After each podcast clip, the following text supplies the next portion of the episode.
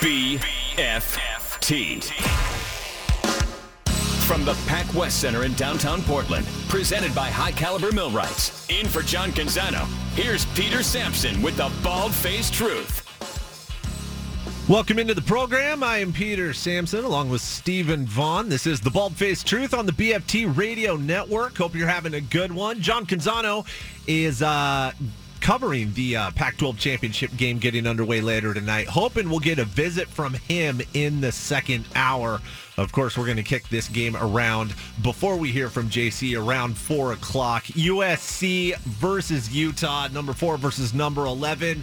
Trojans win and they're in the college football playoff. This should be a great game right now. We've got USC favored by three.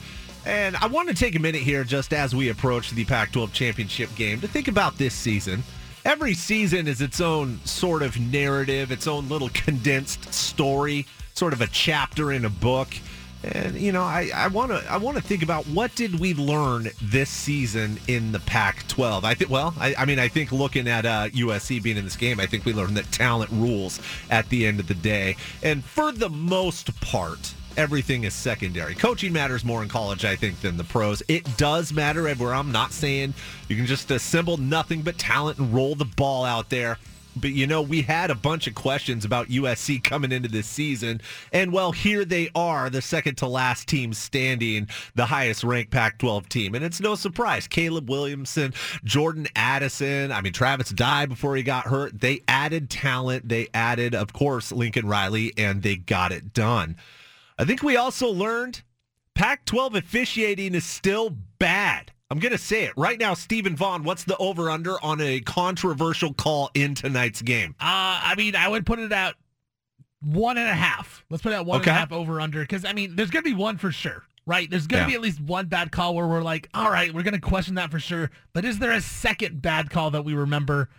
I'm gonna take the over on that too. uh, I think it's just a total Pac-12 thing to do, and I, you know, honestly, for this game, Peter, all I'm hoping for is a close game and no bad ref mistakes. Yeah. Is that asking for too much? Uh, apparently. Apparently it is. So it's a given we're going to get a questionable targeting or non targeting call. That's just going to happen because it always happens. But the real question is did someone touch a pylon? Was someone bobbling the ball with one foot in bounds? All of these little things that they inevitably get wrong. It always happens in crunch time, and it always takes away from our enjoyment of the game. Now, Pac 12 Commissioner George Kliavkoff, uh, he uh, addressed procedural mistakes made by officials this season, of which there were many. Uh, he called them unacceptable. And he said that uh, the conference is going to spend a pretty good amount of time this offseason focused on how to eliminate those errors. Well, I can tell you how. Get better officials. I mean, it's just that simple. But it frustrates me to no end. I understand officiating is a hard job. I'm cracking on these guys right now, but also like I couldn't do it. I fully admit that. It's very difficult. But the Pac-12 has a reputation and it has a reputation for a reason. And the real thing is, okay, well, is it just football? Is there some that pool that they're getting from you know the football officials?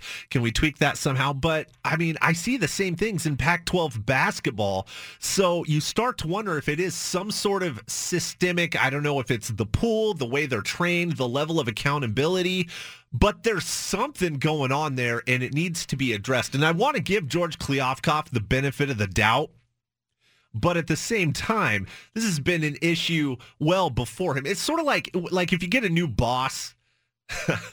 yeah, I'll tell this story. So you get a new boss and they come in and it's a clean slate, right? They haven't done anything wrong. And then they do something that maybe eh, you don't love.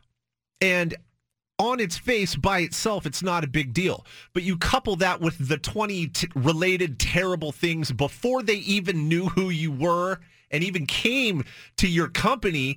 And then it's just the straw that broke the camel's back. And they're like, uh, what is the problem here?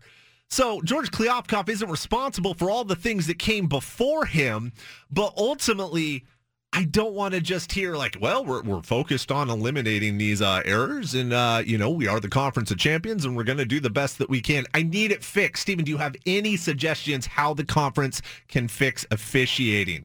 I mean, I think it's got to be more just more resources put into it, right? Like more training, more uh, just money put into this because at, at the at, you know, like you said, it's a hard job and not everybody wants to do it. And so I understand like you're gonna make some bad calls, but there's just some situations where it's in the whole structure of it where they make these mistakes and it doesn't make sense. They forget a down.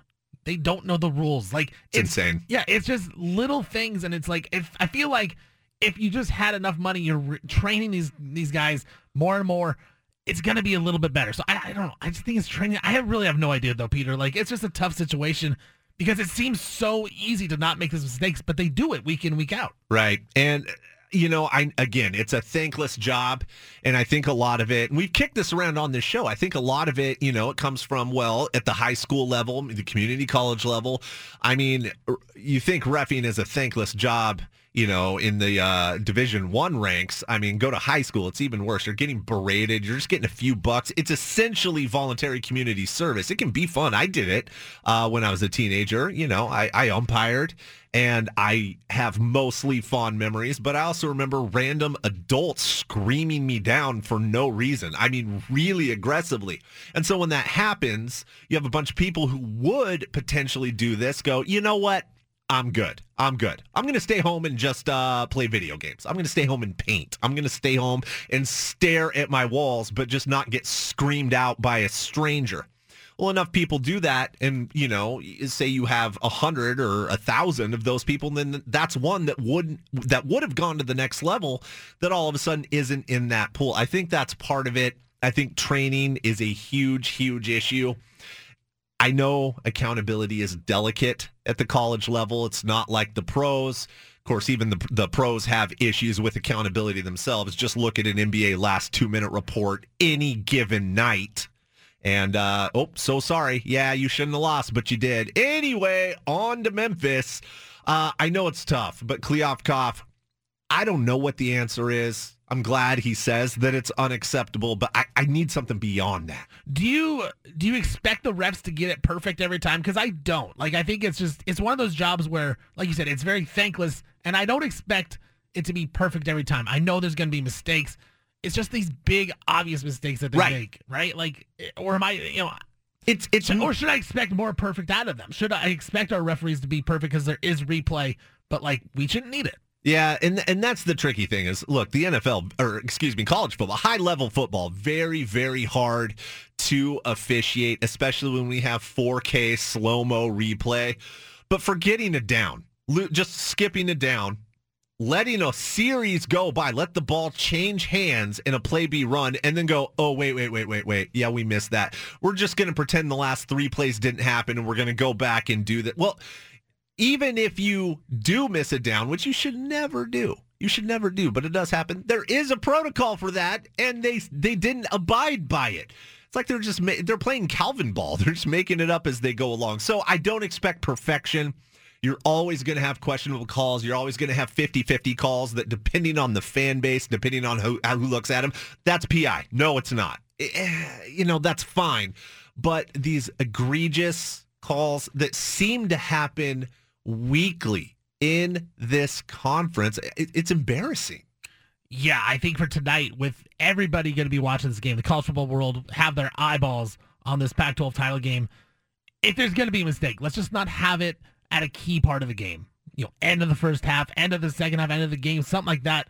Have it be in the middle of the first quarter, middle of the third quarter, when it doesn't affect the game as much, because that's when it really gets talked about and then the Pac 12 gets blamed for it again. So, especially if it's a call that goes against USC, costs them a chance to go to the CFP, Ooh. then it's going to be like, okay, well, the Pac 12 sucks again. Like, we don't have to respect this team. They can't get into the playoff, and their best team's leaving for the Big Ten, anyways. Yeah. So, like, that's the thing is this can spiral really bad if there is a bad call. So, again, hopefully it's not in the worst spot possible, but I am expecting, you know, some type of targeting call that, you know, could go either way. Yeah, it's going to be interesting to see. It's it's kind of sad that we're sort of expecting it, though. Uh, talking about what we learned this season in the Pac 12, I'll take your thoughts 503 417 7575 on Twitter at Peter Sampson. We learned Dan Lanning is a pretty good coach, but he was still a first year head coach, wasn't he? I mean, he, he came out with the brutal loss to Georgia. A loss was certainly expected there. Even the the manner uh, of that loss was still a little surprising.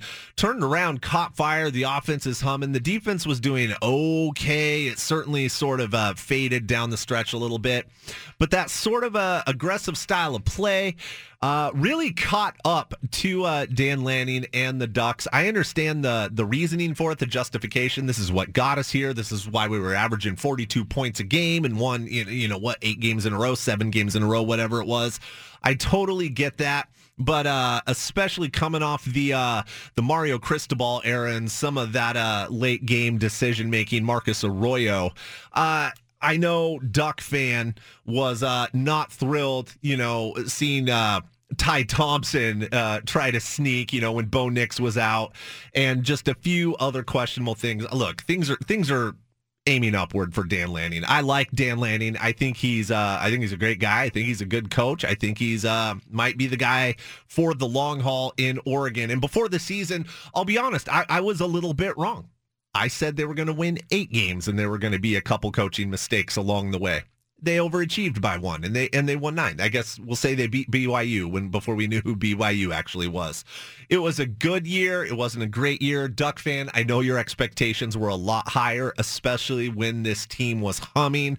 Uh, the future is bright. Of course, Dan Lanning is out trying to play a little defense with uh, Dante Moore right now. Now that uh, Kenny Dillingham has gone to uh, Arizona State to be their new head coach. Uh, Dante Moore, I did see last week. I think we talked about it on the the Pulse on Tuesday. I think uh, my local show here in Portland that Dante Moore removed his commitment from his Instagram profile. Could be nothing. Could be everything. Most likely something in the middle. So I think Coach Lanning is out there. Come on, you know you want to come to this program. You know this program believes in you. So, you know, we don't know if Bo Nix is going to come back. I think he's waiting for a draft grade. That's what Bo Nix is waiting for. And if he's a if he's a first or second rounder, I think he's got to go. But I think if he's day two, three, fifth round, fourth round, something like that, I honestly think he might be able to rack up enough NIL money to make it worth it. Now, uh, if some teams, I hate to say crazy because Bo Nix had a fantastic season, but if some team is, I'll we'll just be honest, crazy and decides to take him like with the 18th pick or something like that, he's got to go. I think he's got to go if he's a second rounder, but I don't know that that's expected.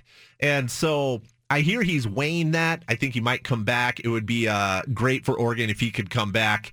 Uh, he took such huge strides this year. And again, you know, before the season started, he did two things. He got married and he worked with a quarterbacks coach. And I think just not having that legacy pressure at Auburn and just being a kid on campus who's really good at football, I think that was so, so good for Bo Nix. Yeah, and it's paid off. Like you said, you know, he was added to the uh, the Manning Award list, one of 11 quarterbacks to be nominated for that. And you talked about uh, Coach Dillingham at Arizona State. He quote tweeted it, said, you know, he deserves this great player, better person. He's a first round pick, no question. So mm-hmm. I, I, think I think you're right on about like he's he's really evaluating where he's at in his career because he can come back to Oregon if he wants, and he knows he's going to be comfortable. He knows the fans are going to be on his side, and it'll be the most comfortable he'll ever be in college football. But he's also coming off the best year of his career, where he showed off that athleticism, that arm, where maybe he is a you know day two pick. Right. And if it is, like you got to go. Then you got to go to the NFL in that choice. But uh, it'll be interesting what he does. See what he does because I think with Jay Butterfield already in the transfer portal, if Bo Nix is you know leaning to leaving, does Ty Thompson stay? Does Ty Thompson transfer portal? I think there's a lot of questions at the Duck quarterback position this offseason is going to be very interesting when uh, it, comes out. There really are. And I mean, before NIL, I think it's a given that Bo Nix is going, even if he's a fifth round pick. You know, it's just you got to get the money. You got to strike while the iron's hot.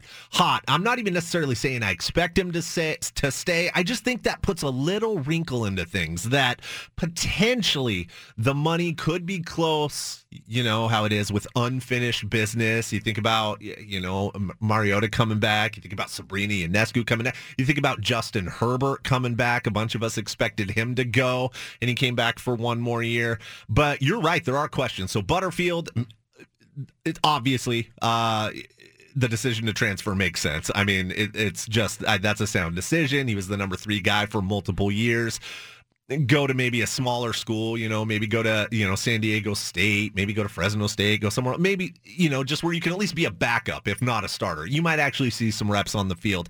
But if this Dante Moore situation flips, the Ducks might have a little bit of a problem at quarterback. Butterfield gone, Bo Nix potentially going pro, Dante Moore out. You're left with Ty Thompson. I'm not fully off the Ty Thompson train because I was never fully on the Ty Thompson train. But look, he did not look great in his limited opportunities.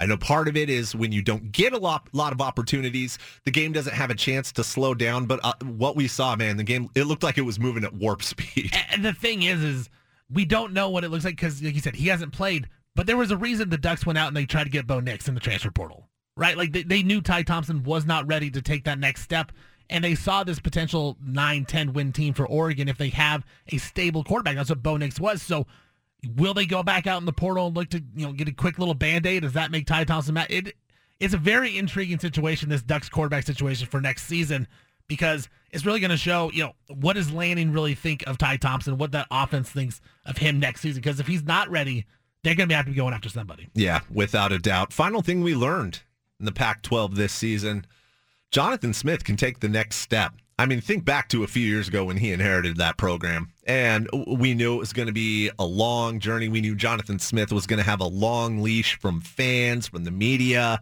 uh, from everybody. And, you know, last year, even after just last year, they got bowl eligible. Yeah, they didn't win in the LA Bowl, but, you know, they got there, took a little victory lap. It was great.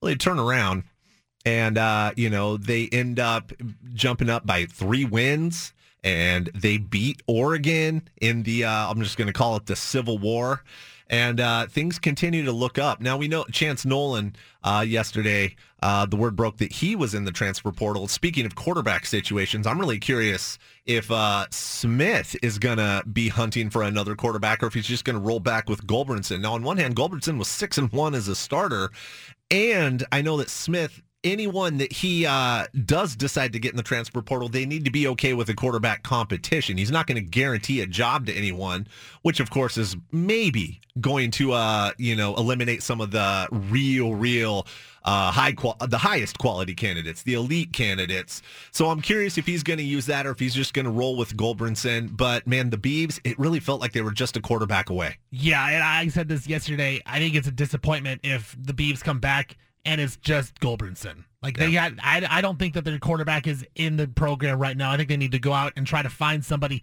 to at least compete with it, like you said. But if they come back and it's Gulbranson's just the clear number one, I think that's a failure in the offseason, Jonathan Smith. But like you said, he's a great coach. Everything is on the rise.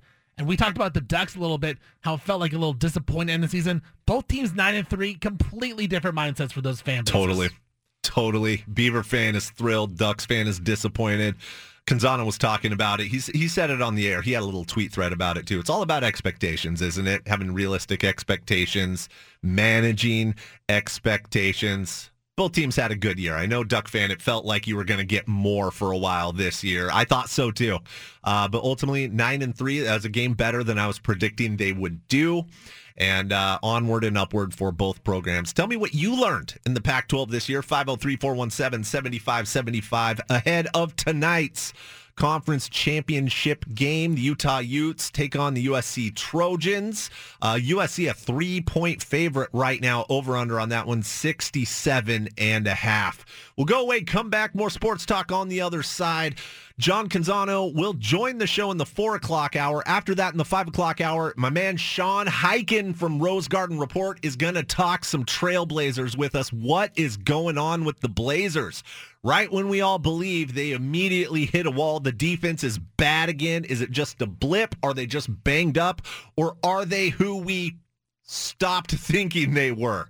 We'll tell you in the 5 o'clock hour with Sean Highkin. Leave it here. Peter Sampson in for Canzano. It's the BFT. Back to the Bald Faced Truth with John Canzano on 750 The Game.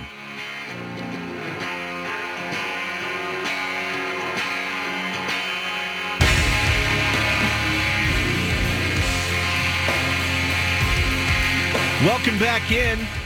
Peter Sampson in for John Canzano. This is the Bald Faced Truth on the BFT Radio Network. Appreciate you listening to the program.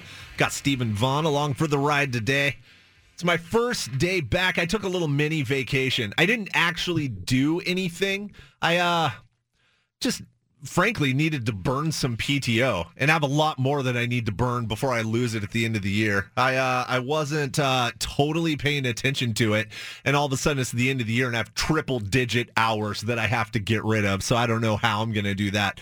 But uh, Kim was out of town. She's uh she flew back to uh, Michigan to visit family. So uh, I was sort of fake living the bachelor life for uh, three days. You ever do that? The the you know if your wife Stephen and the kids get out of town, just take some time and uh, live it up like you used to. Yeah, it's it's a weird feeling. Like the house just seems very quiet, um, which is what I love. I will say. Uh, there's yeah. been times where yeah. uh, I remember it was last football season. One of our friends was coming over. The kids and my wife were gone for you know going to get breakfast or something, and he showed up early. And he walks in. He's like, "Man, it is." Really quiet in here. I go, yeah, kids are gone. It feels great. Yeah. Let's not talk to each other until they get here. So, uh, yeah, no, it, it's good. Like I, I, I love it. Uh, but I only like it for like you know a day or two. Like you said, it's just once that, then I do start. I do start missing them, and I because I do like them. That's how it goes, man. All you want is some peace and quiet for like a year. Could I just get an hour? And then you get it, and uh, it takes maybe six hours, and then it's like, man, I wonder when they're going to come back. I miss them. Uh, I uh, again, I didn't do anything. I, I even kept the house relatively clean. She'll be very proud of me. I uh, but again, everything was quiet, just relaxed, painted not really a painter, but I painted. Didn't even turn on the PlayStation. Didn't watch any sports. Uh, just enjoyed the sound of nothing for a little while. Uh, I'm pretty uh, pretty pleased with myself though, because usually, man, it, takes uh, if that happens and I'm home alone for three days. Uh, you know, the kiddo's not there. Uh, Kim's not there. I'm not going to say I trashed the place because I don't. I'm not a slob, but but I'm also not like a clean person. You know what I mean? Uh, like on the spectrum of dudes, I'm pretty good, but on the spectrum of people, I'm a little messy. I'm a, I'm a little messy. I admit it. So uh, I've been trying to keep on that. I did not order delivery a single time, which is a big win for me. I considered it. I had the app open. By the way, prices have gotten out of freaking control for delivery, man. It is unbelievable.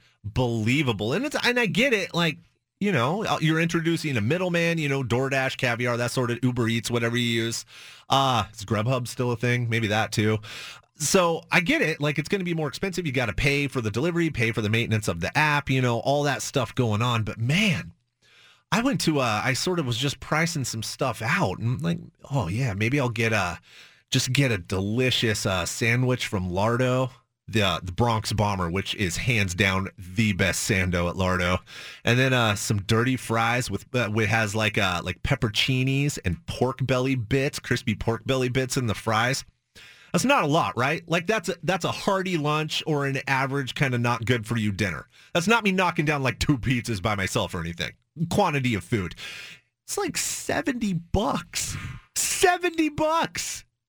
I decided against it. Had leftovers instead. Yeah, that's probably the right choice. I mean, that's a lot, but I mean, it would have been if you're gonna do it. That that was the time to do it, right? When you're by totally. yourself, uh, you don't have to get anything else. But yeah, seventy bucks. It seems a little uh, a little spendy there. It's it's getting expensive, man. And uh, you're listening to the show. I'm not telling you anything you don't know. Now that you pay, fi- or actually down to like 450 for gas, but you pay all that. I mean, at the end of the day, who's paying for, you know, the fact that everything's more expensive to produce and deliver? Well, you are. I am. But uh, we uh, we grabbed some pizzas uh, a couple weeks ago. Uh, the kiddo wanted pizza. We were busy, didn't have time to cook. We don't do it that often, so we're like, yeah, man, we'll get a couple pizzas. And, and we uh, I'll just we're typical Portlanders, you know what I mean? We're we're foodies. We're not pretentious about it. We're not knobs about it, but you know, we we like good stuff. We like to hit the new restaurants. We like to do all that. But uh so we get decent pizza. You know what I'm saying? Good pizza. Two pizzas and a salad. Two large pizzas and uh like a, a Greek salad. It's 90 bucks. Now that's including, you know, tip, delivery fee, the markup, all that stuff. 90 dollars. And I said, never again, never again. The next time we had pizza, you, you know what we had? Totino's. Mm, no, pizzas. Actually, I think it was DiGiorno. Uh-huh. But yeah, it's not delivery, it's DiGiorno. And you know what? It was awful. But was it so awful that I wasn't willing to pay five ninety nine instead of ninety dollars. Nah, I'm gonna do that from now on. Yeah, the problem with my family is like my kids, you know, they just like cheese pizza. So it, Yeah. so it's like if I go to uh, you know some type of pizza place, they don't even want anything special. Like they just want like the random cheese, and it's just be priced up way much. They would rather prefer a frozen pizza from Fred Meyer or DiGiorno or whatever. Like that's what they would rather have. So we do have those around and have them all the time. It's like I can just stomach it, I can eat it, but uh, yeah, it's like right now at this point in their lives, they're just too young. You know, eight and three, they're too young to actually just embrace embrace a good za. So Yeah. I, I don't need to go spend that money right now. Yeah, see, kids don't really necessarily know good food. Like I was really proud of my kid a few weeks ago. We had pho, and he was he loved it, and uh, you know that's good in and of its own. But then he was he was contrasting it to some other pho he had had, and why this pho was better. And I was like, my man. That is some uh, that's some food criticism you're delivering. I love that. So he is definitely a Portlander in spirit. But only one more day of uh, forced fake bachelorhood left. I'm hanging out tomorrow by myself, and then I'm uh, picking up Kim at the airport. By the way, so I took her to the airport on Tuesday. It was so stormy overnight, Monday into Tuesday. I don't know if you remember that. Like it dumped, like I swear it dumped like two inches of rain overnight. So first of all, uh, she was on the red eye. She was on the red eye, as in to get her to the airport. Like I had to wake up at four fifteen in the morning. So I'm like, well, I'll go to sleep early. So I, you know, pop a melatonin at like nine o'clock. Does nothing for me. I finally get to sleep around eleven forty-five, and we we did a remodel and so our bedroom is upstairs now what basically used to be like an unfinished upstairs like bigger than an attic you know pitched roof that sort of deal. That's our bedroom now. So we have a nice big bedroom upstairs but one thing i'm not used to because it's new is when you have gnarly Oregon winter and it's just like raining sideways really hard it just goes like it's hitting against something. It might be the window. It might be you, you know the AC. I don't know what it is. Kept me up all night long. I legit maybe got two and a half hours sleep, and then it was like driving through Katrina at 4:30 in the morning trying to get her to the airport.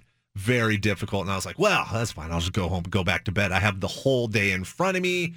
Gonna play some video games, maybe ah, watch the Blazers. It's going to be great. I could not nap. I was in a constant state of uh, just fog. You know, it was like I was brain damaged all day, but I couldn't get back to sleep. I lost an entire day of my time off, man. I mean, to be fair, I rested, I relaxed, it was quiet, but that first day, I didn't really get to enjoy it until Wednesday.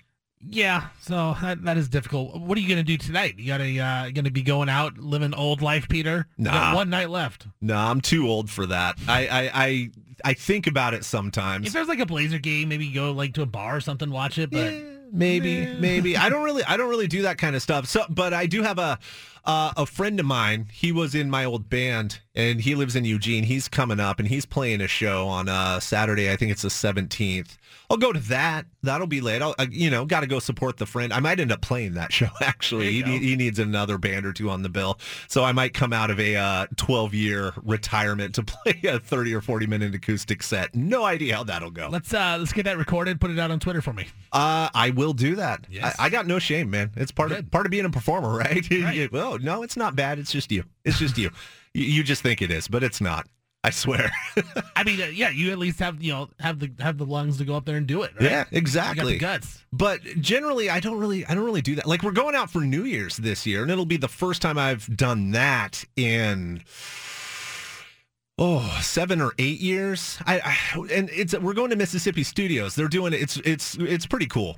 Uh, it's a it's a battle of the decades, and it's a bunch of like awesome local musicians from some legendary bands. So you have like Janet Weiss from Sleater Kinney and and Kathy from the Thermals and you know on and on and on. It's this list of like 40 musicians.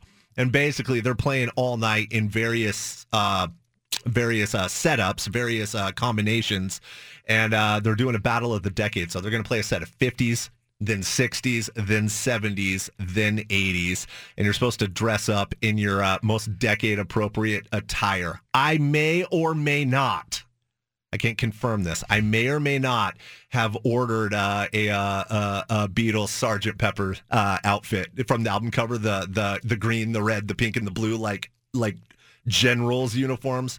I might have one on the way. I'll just leave it there.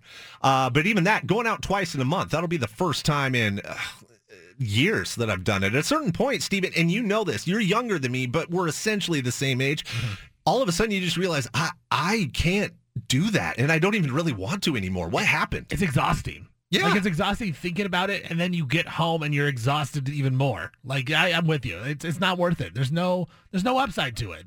Remember back in the day when you could go out and like have adventures. You never knew what the night was going to bring. And you know, maybe maybe you drink hard, maybe you don't on those adventures, but you go out and you have fun. You go home as the sun is coming up, and then you rally and you go to work like four hours later. If I tried that now, I would have to take a week off. I would have to take short term disability leave if I stayed out all night anymore. And that's even if I drank nothing but a Aquafina bottled water. I just can't do it. And if you're young, that's coming for you too. All right, more sports talk ahead. Peter Sampson, Stephen Vaughn in for John Canzano on the BFT Radio Network. Back to the Bald Faced Truth with John Canzano on 750 The Game.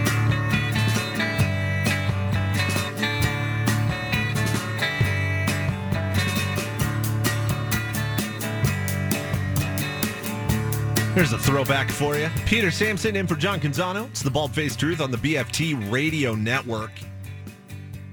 Can't believe I have to say this, but no, Drew Brees was not struck by lightning while filming a commercial. I don't know if you heard reports that he was struck by lightning while filming a commercial in South America, but surprise, surprise, it was just a publicity stunt. I saw that viral video uh, early this morning. It showed Brees getting ready for a commercial shoot. And then all of a sudden, a flash of light knocks the camera to the ground. So uh, I think a couple people might have got spoofed in this, though. Uh, Brees did admit to reporters that reached out to him that he was fine, and it was uh, it was uh, just a gag. And he was filming in Venezuela for PointsBet Sportsbook, who hired him as a brand ambassador. And uh, it makes sense because PointsBet has really been trying to promote their lightning bets. And uh, if you don't know what a lightning bet is, you know, you can get in now. You can uh, uh, a little, little bit riskier. You know, you can win more, lose more. Uh, and uh, so it was uh, promoting that. Now, is that in poor taste?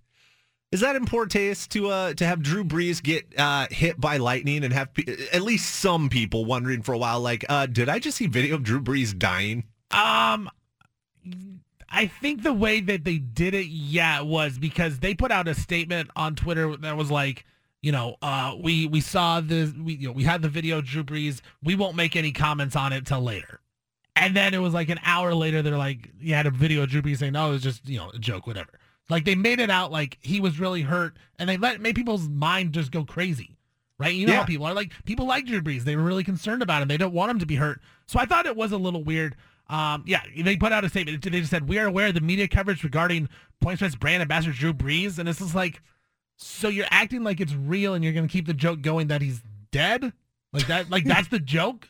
Like I, I, thought, I thought it was poor taste. Drew Brees is dead. Bet with us. promo code Drew Brees dead. yeah, you promo promo code Drew Brees corpse. One hundred percent bonus. But no, I just thought it was bad taste. And like that's the joke of like oh, Drew Brees died. Like, come join our sports book. I, I don't know. I didn't like it. And just think a marketing manager got paid for that idea. I, I didn't care for it either. Look, I, I, I, from the beginning, I think I caught it late enough that the context that I saw it in was, hey, this is a stunt. I don't know that I would have bought it anyway, only because I feel like – and everyone says, "Oh, it broke Twitter when this happened." I feel like that actually would have broken Twitter. Of course, how broken is Twitter right now anyway? Fairly, uh, fairly broken. But uh, yeah, I think it was in a little bit of poor taste. I don't know, uh, but apparently some people did fall for it. So uh, I only saw it online. I don't know if that was going to air on uh, television or what. You know, you, you know who won't see that commercial?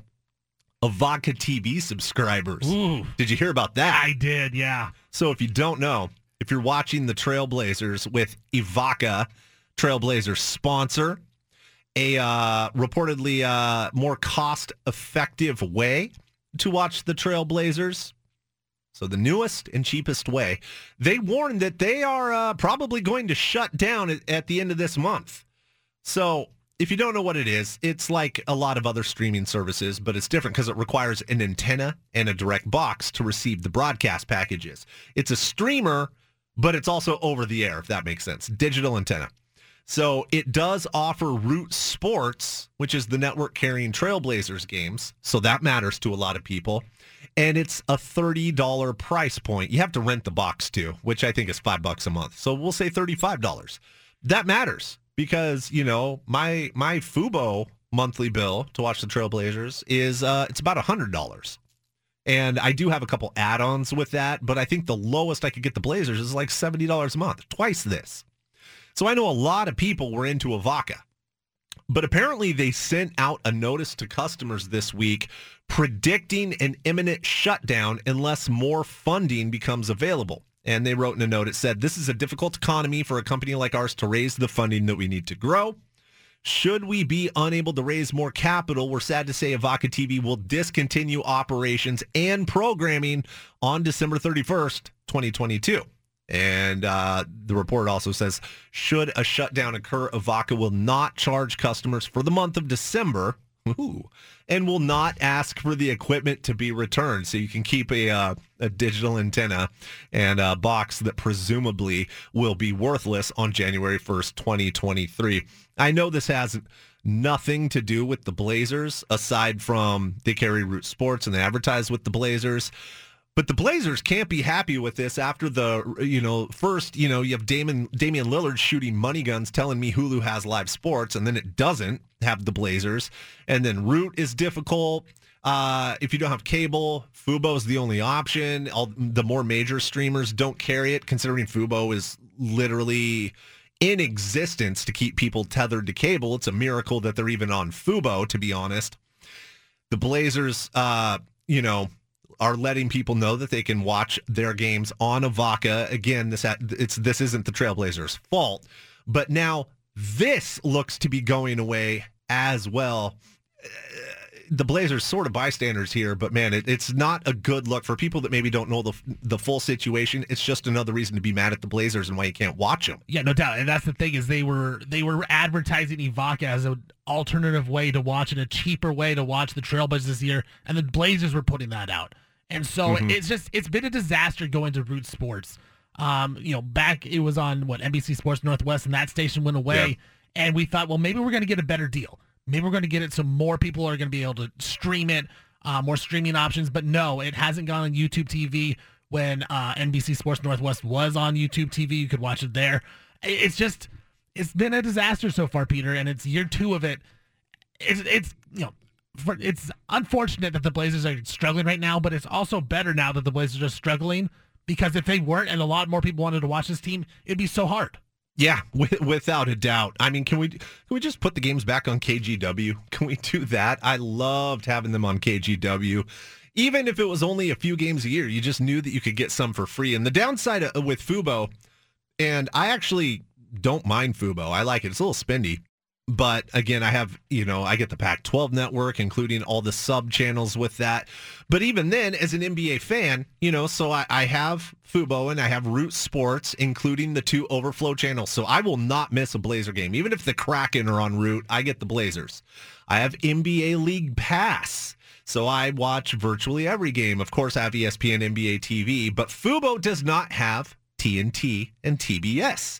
So when they played the Clippers the other night, I, who spend more than $100 a month just to specifically to be able to watch NBA basketball, I could not watch the Trailblazers. It was very, very frustrating. I would love, I mean, if they could just put out a specific app, I'll pay $300 a year for it.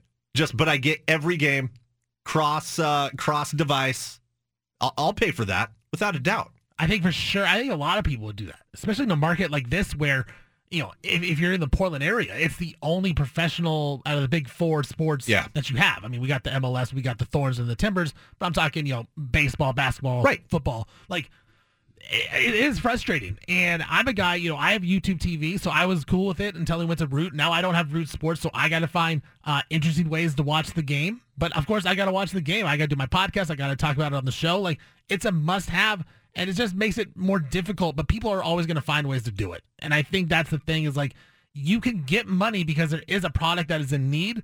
But if you're not going to offer it, people are going to find out a way to do it. Yeah, without a doubt. And not to mention, man, Root Sports is just I don't like Root Sports. I feel like they put the Blazers on the back burner. Like they don't care at all about them. They do, and uh, I, I could I could spend an hour on this, and I'm not going to, but they do.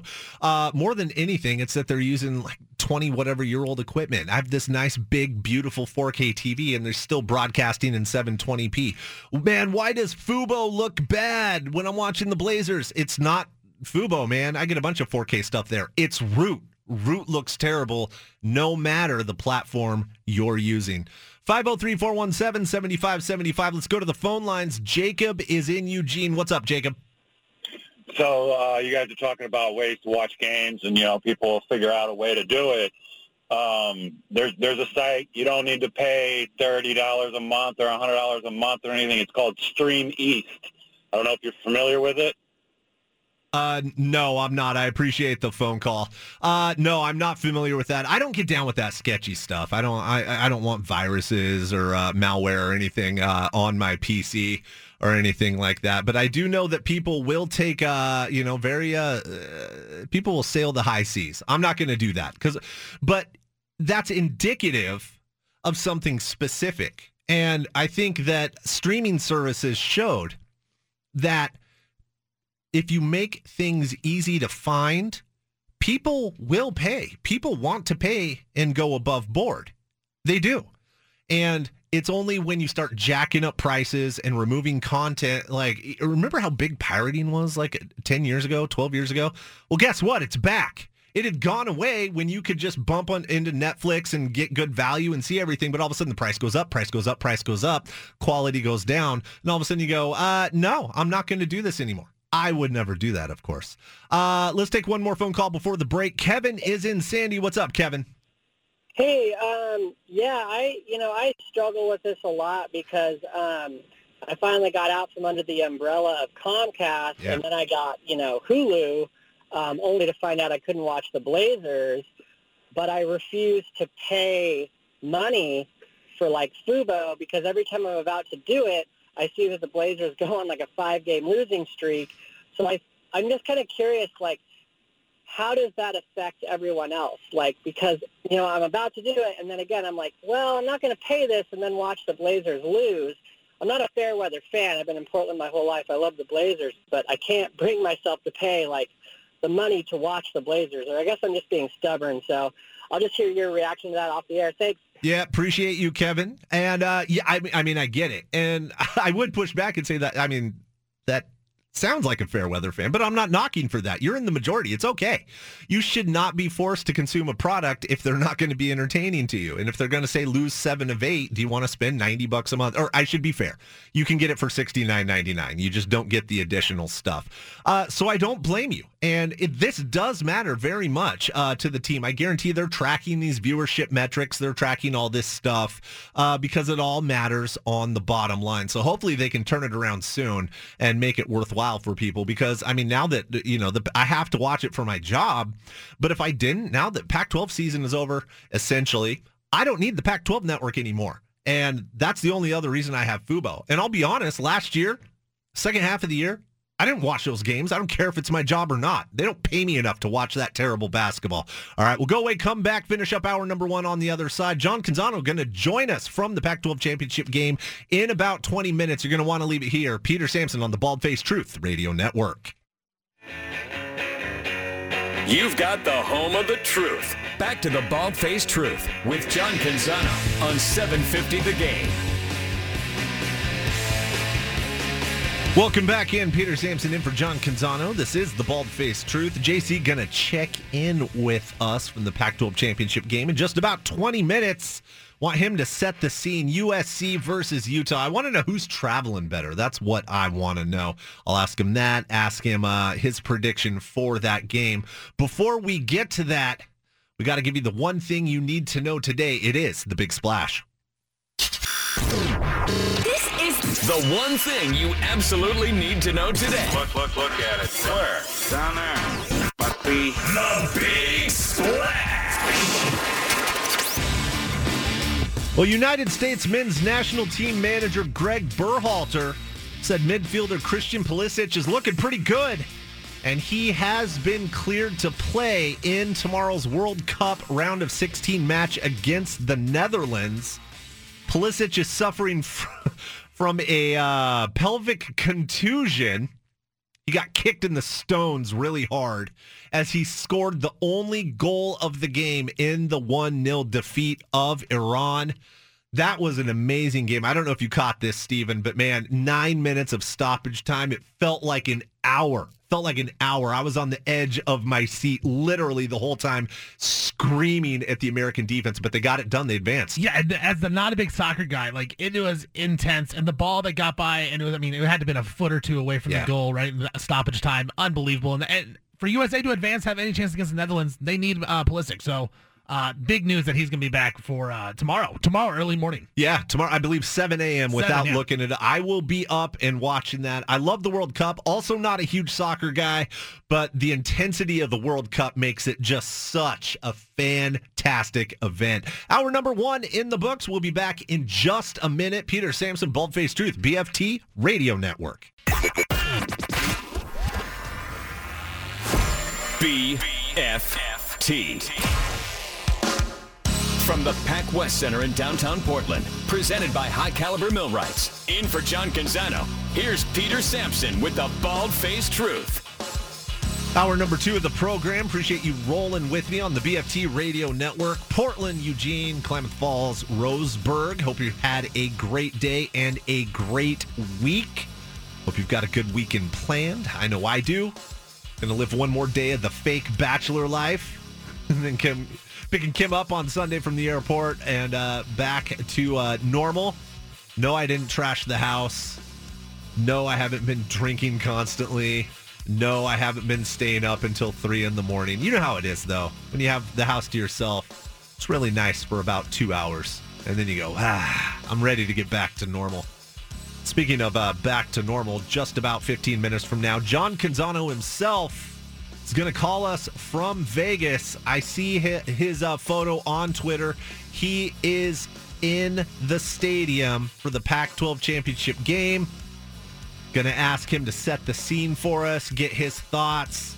I want to know who's going to. Who's going to miss uh, a big time offensive weapon more? Is USC going to miss Travis Dye? Is Utah going to miss Brant Kuithe more?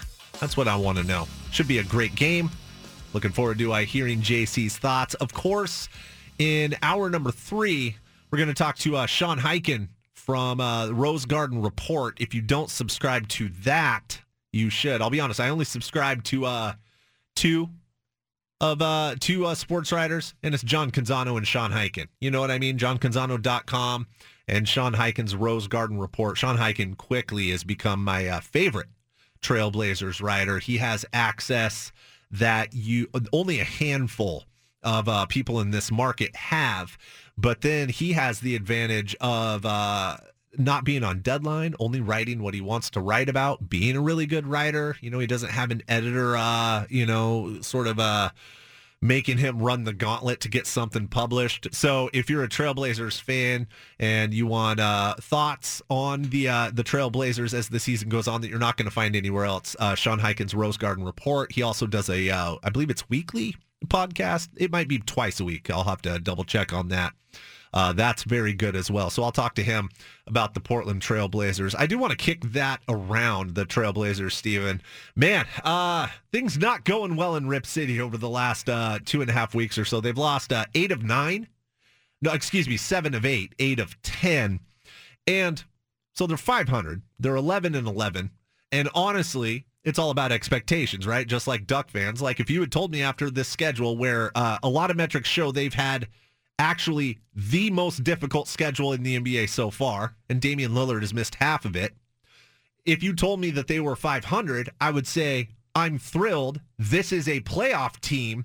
But having watched the games, here the things that they were doing that led me to say this is sustainable. The defense, the effort, well, they're not sustaining the things that are sustainable. And I don't know if it's time to hit the panic button yet, or if this is just a team that is sort of regressing to what they actually are, but still might be better than we thought they were in October. What do you see? Yeah, I think they're a little better than I thought they were initially at the start of the year. I think you know, I, I made this point that I thought the Blazers came out to prove something at the start of the year because of how bad they were the season ago. And I think that's wearing off a little bit. Just the effort isn't there as much.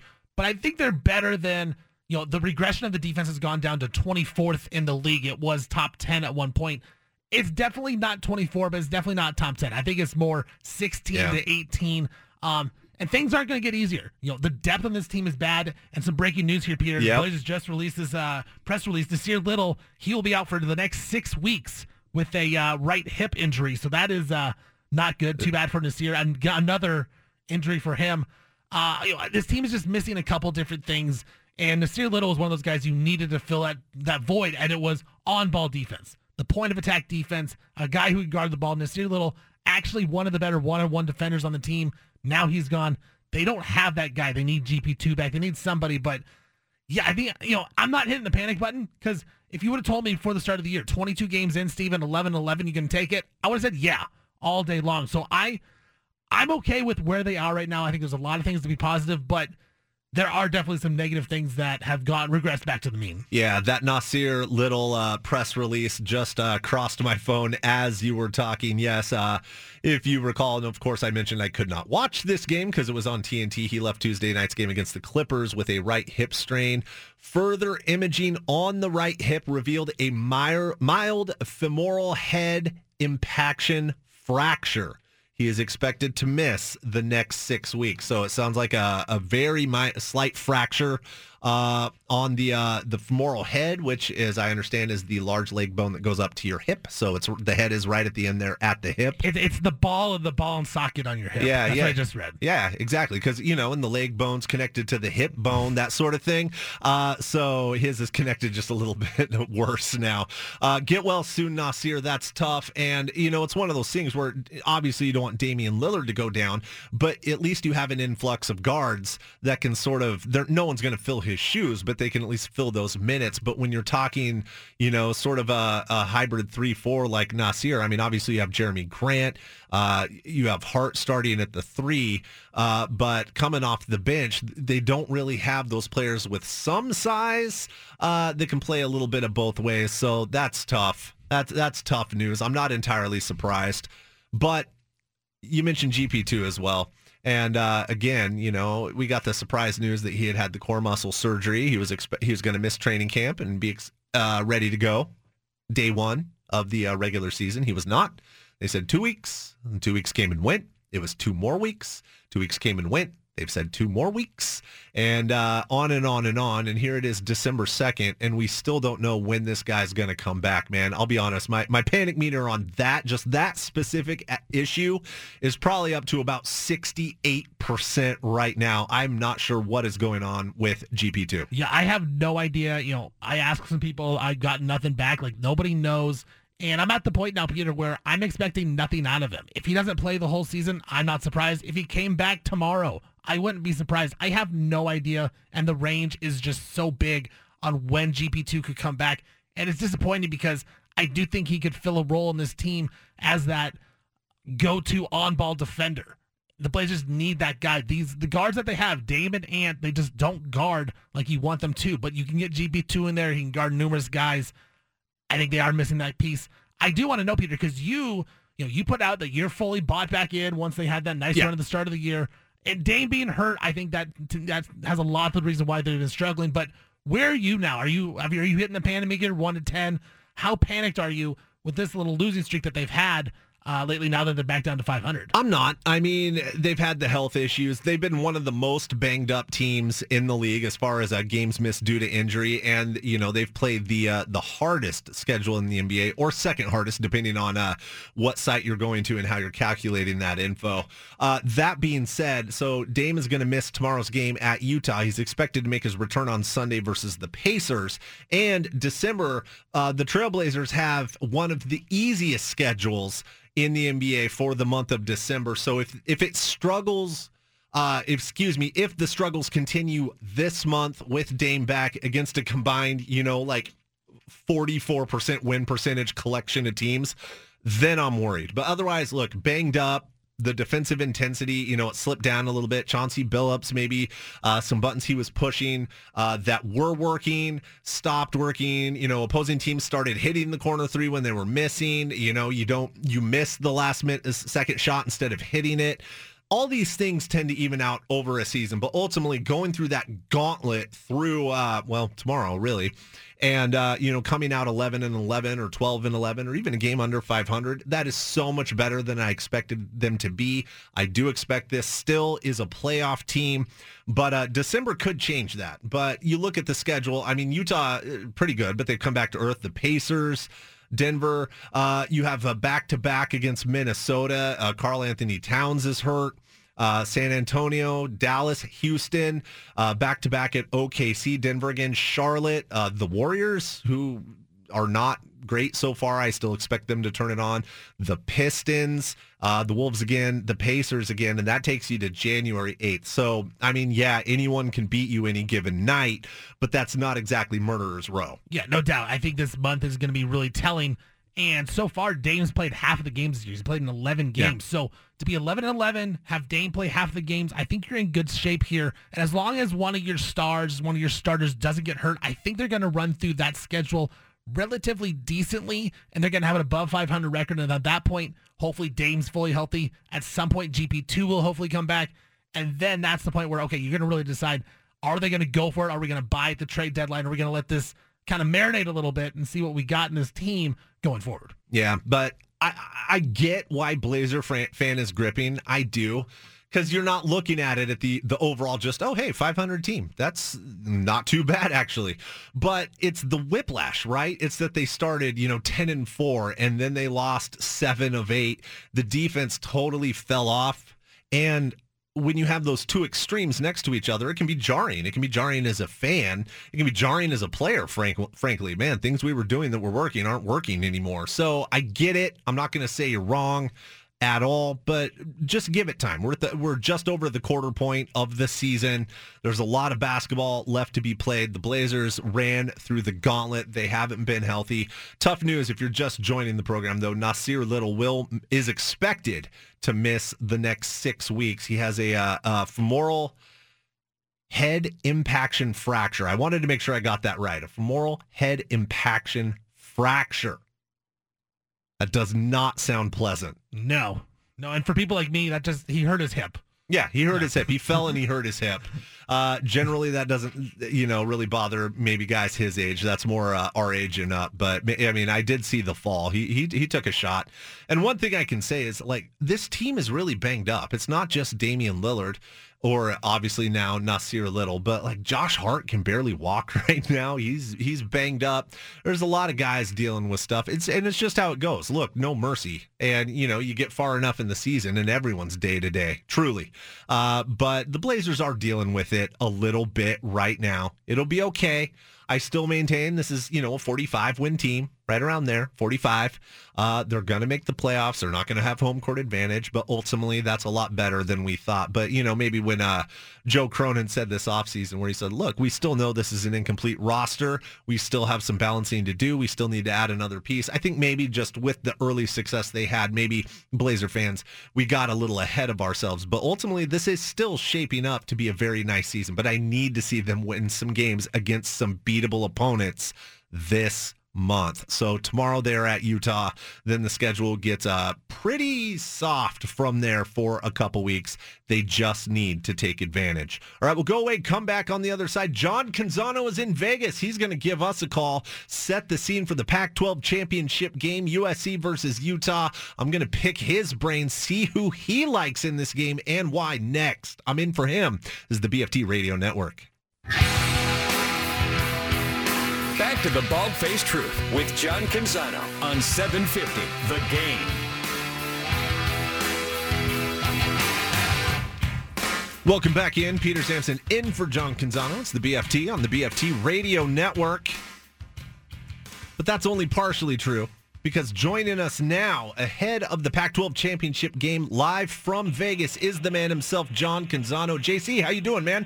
I'm doing well. I'm sitting on press row here at Allegiant Stadium, and uh, the teams are on the field warming up, and they'll be kicking off at 5 o'clock. Awesome. So set the scene for us. Who's traveling better right now?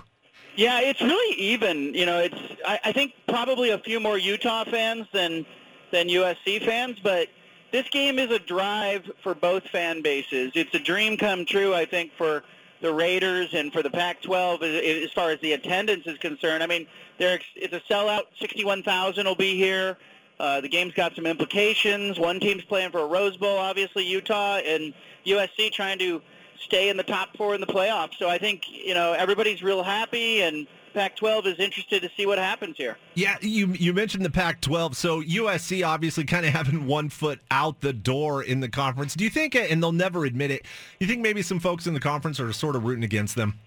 I think it's a win-win because on one hand, I think the conference is looking at the brand that comes with making the playoffs. Like I think years from now, no one's going to remember that it was USC that got to the playoff and look, if you're looking for a silver lining uh, as a Pac-12 fan, if USC gets to the playoff, what, what they're essentially proving is that you didn't need to go to the Big Ten to get to the playoff, that you can get there from the Pac-12 conference. So on that hand, I think people would root for them. But if they if they get knocked out by Utah, I do think that there's going to be some people in the footprint of the Pac-12 who are snickering and going, "Yep, that's right. You you know we don't want you going to the playoffs."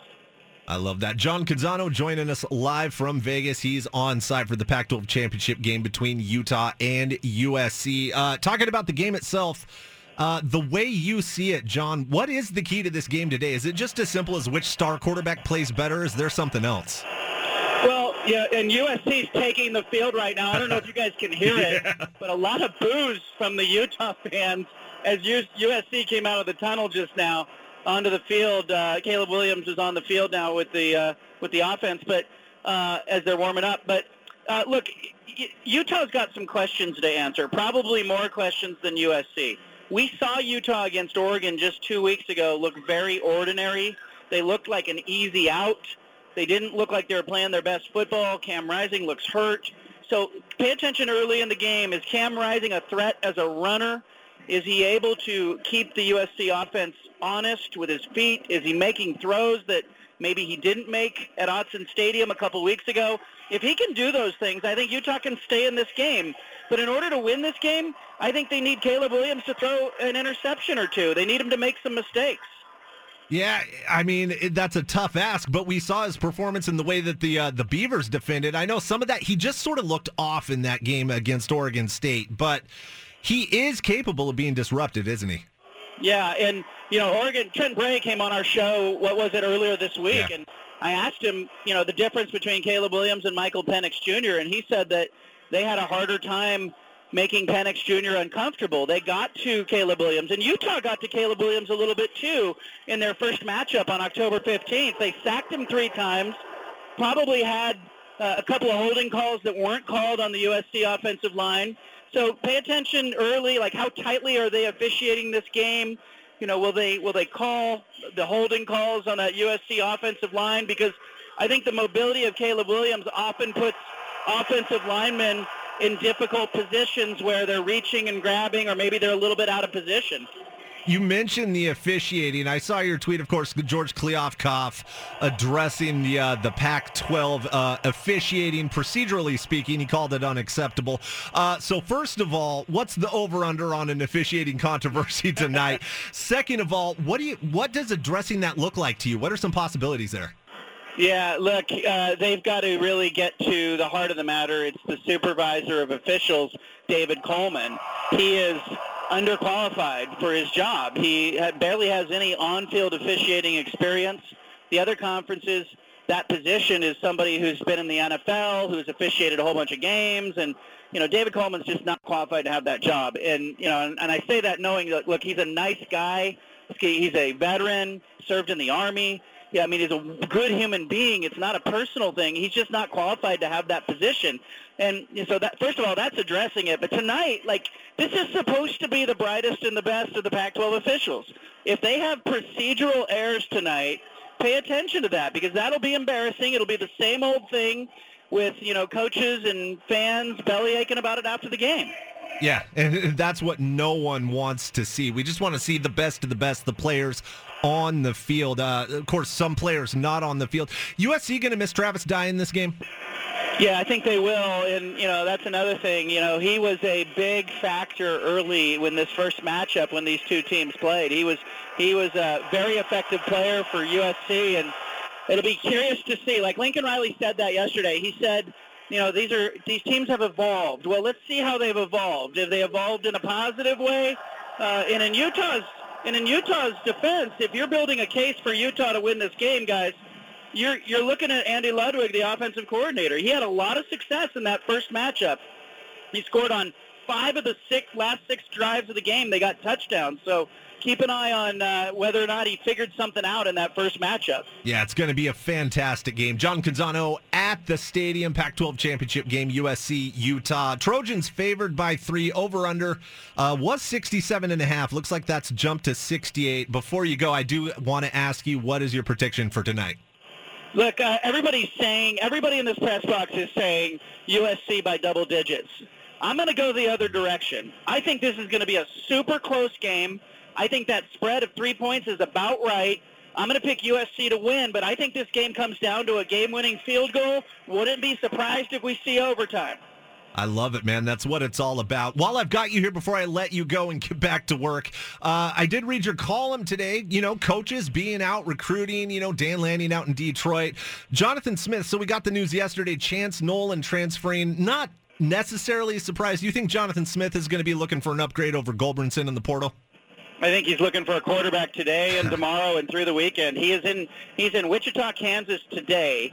He's going to Fort Lauderdale, Florida tomorrow. I'm told he's meeting with three different players in Fort Lauderdale doing in-home visits. Then he's going to Dallas after that. Then he's coming back to Corvallis for the bowl announcement on Sunday night and Monday. And then and then, you know, I expect he and his staff to get back back out. But Jonathan told me this morning that all 11 Oregon State coaches are on the road in the next 3 days and they're all doing the same thing. They're all getting into 2 and 3 and 4 households. So They've got a lot of success to sell. This is new. They're a nine-win team. They're number 15 in the rankings. So I think it's a really a different message for him in this recruiting cycle. I love it. You know, and John, I know on your way back from Eugene, look, in Salem, you've got the burrito joint, but when you're down in Vegas for the championship game, where is the spot to eat late night? Man, I don't even know. I can tell you it's not in the press box. That's not there. But, you know, the great thing about Vegas is that, and fans that travel to these events will know it, if your team gets in this game, come see it. There's so much going on here. There's so much to offer. Uh, you know, different kinds of hotels, different kinds of experiences, lots of restaurants. So you know, you make a two-day, three, two or three-day thing out of it. I really envy the Utah and the USC fans and the Oregon fans last year that got a chance to experience this. So if you get a chance and your team gets in this thing, make it a, make it a trip. I love it, man. I can hear the excitement through your phone. That crowd sounds great, especially considering we're what 40 minutes ahead of kick. Yeah, we are, and uh, you know it's interesting. The Pac-12 network is here. They're doing a bunch of pregame stuff, and there's some good enthusiasm. They got a DJ that is working the crowd right now as the teams warm up, but pretty good atmosphere. And this stadium, if people haven't been in it, Allegiant Stadium is phenomenal. Like it, it is uh, just really well laid out. I think it's a better stadium than SoFi Stadium, which is hard to get around if you've ever walked around that stadium. But really nice venue. The Raiders did it right. That's awesome. I love it. John Canzano, I appreciate your time, man. I'll let you get back to it, and I'm looking forward to the uh, column late tonight or uh, tomorrow morning with my coffee. Yeah. All right. Thanks, guys. I appreciate you. appreciate you. That's John Canzano, the best in the biz right there if you need him. Man, you could feel that energy coming through the phone.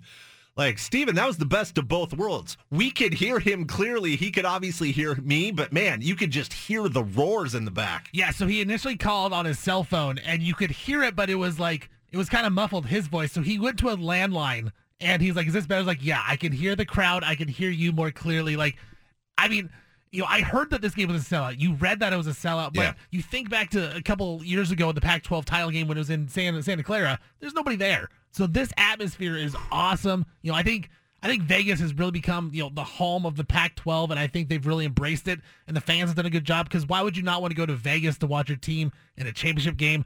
I'm excited about this one, Peter. I, you know, I, I'm I'm kind of with John. I do think Utah gets the win tonight. Yeah. Uh, where you know he said USC, but I think Utah gets the win. But all I'm really hoping for is just a good game to kind of put the Pac-12, you know, in the spotlight when everyone's watching them. I think it's be a fun night. Yeah, man, it sure sounds like it. I mean, these are two teams. I'm not a fan, quote unquote, of either of these two teams. But man, just listening to him have to raise his voice and you hear the boos The rain boos down on awesome. USC, that was awesome. I love that.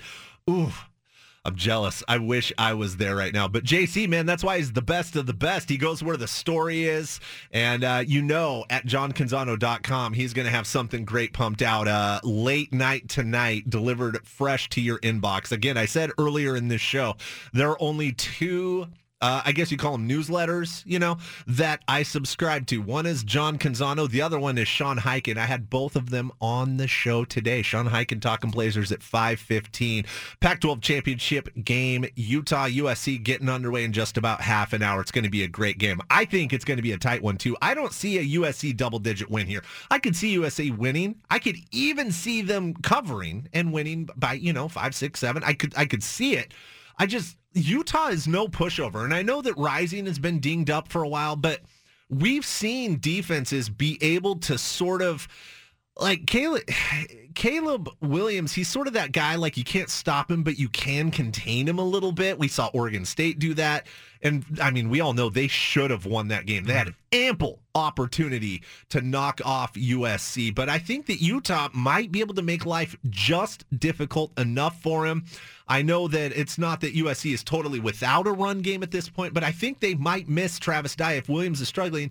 They don't have that guy that can just break off, you know, 90, 100, 105 yards in this game. Yeah, I think you're right on that. And you know, I know Utah's been struggling, but you know, Josh Newman came on the show yesterday with Judah, and he hmm. even mentioned the Utah defense has been playing a lot better. And I know they played Colorado, but you go back to when they played the Ducks in what was, you know, what was thought to be, you know, the game that they needed to win to get to the Pac-12 Right. title game. They lose, but they only gave up what 21 points in that game. Mm-hmm. And I know Bo Nix was hurt, but then the next week, Bo Nix goes out and leads the Ducks to 34 against that Beaver defense in Corvallis. So I think that this Utah defense is rounding into shape a little bit. I don't think they're going to dominate the game by any stretch, but I think, like you said, they can contain Caleb Williams a little bit, slow him down, and I think the offense is going to be able to score on USC. They did last game, I believe what John said, five or six straight possessions in the second half. I think Utah's going to be able to score enough. I think Utah gets the win, and I think it's going to be a close one, but I think, again, the Pac-12 is going to cannibalize itself and hold itself back from getting getting to the playoff, but I think that's just kind of what it is this year.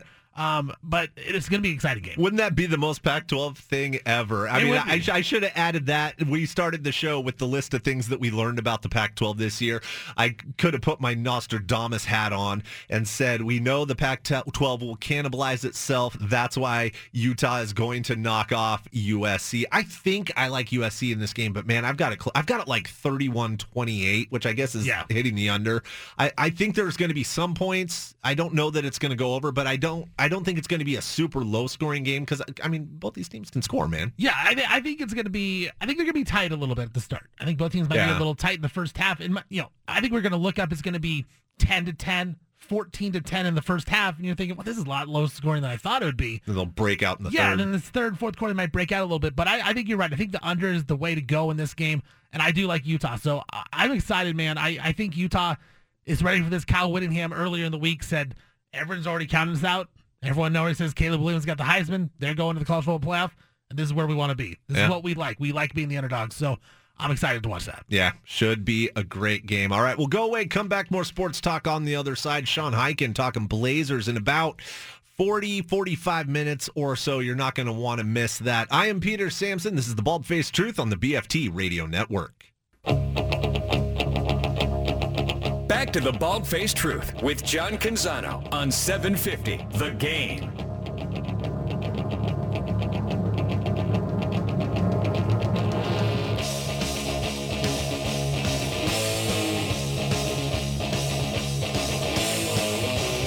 It's a Black Sabbath Friday on the BFT.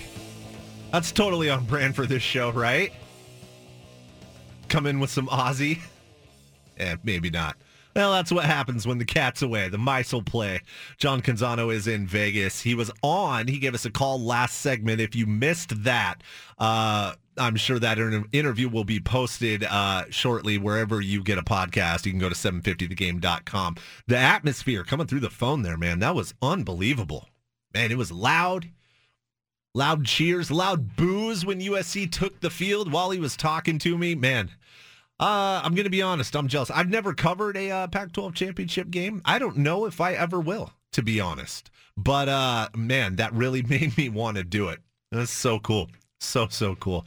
503 417 7575 is the number to call. I uh I was reading the news today and uh I found a story. You ever find a story you're just reading, you know, I don't know, you're reading the Times, the Wall Street Journal, whatever you're reading, and uh it just makes you stop like, wait, what did I just read? You have to read it again. That happened to me this morning. And it was as I was drinking my coffee, you know, so I wasn't fully awake. I thought, man, maybe this caffeine hasn't kicked in yet. I had to have read that wrong. I had to have just imagined the words that just popped into my head. And if I did, it means I'm a sick, sick man. So I better double check that I read this correctly. A Mississippi man, so you know it's good, has been arrested after he reportedly bit off another man's nose in an argument over a golf game. I'm going to say that again.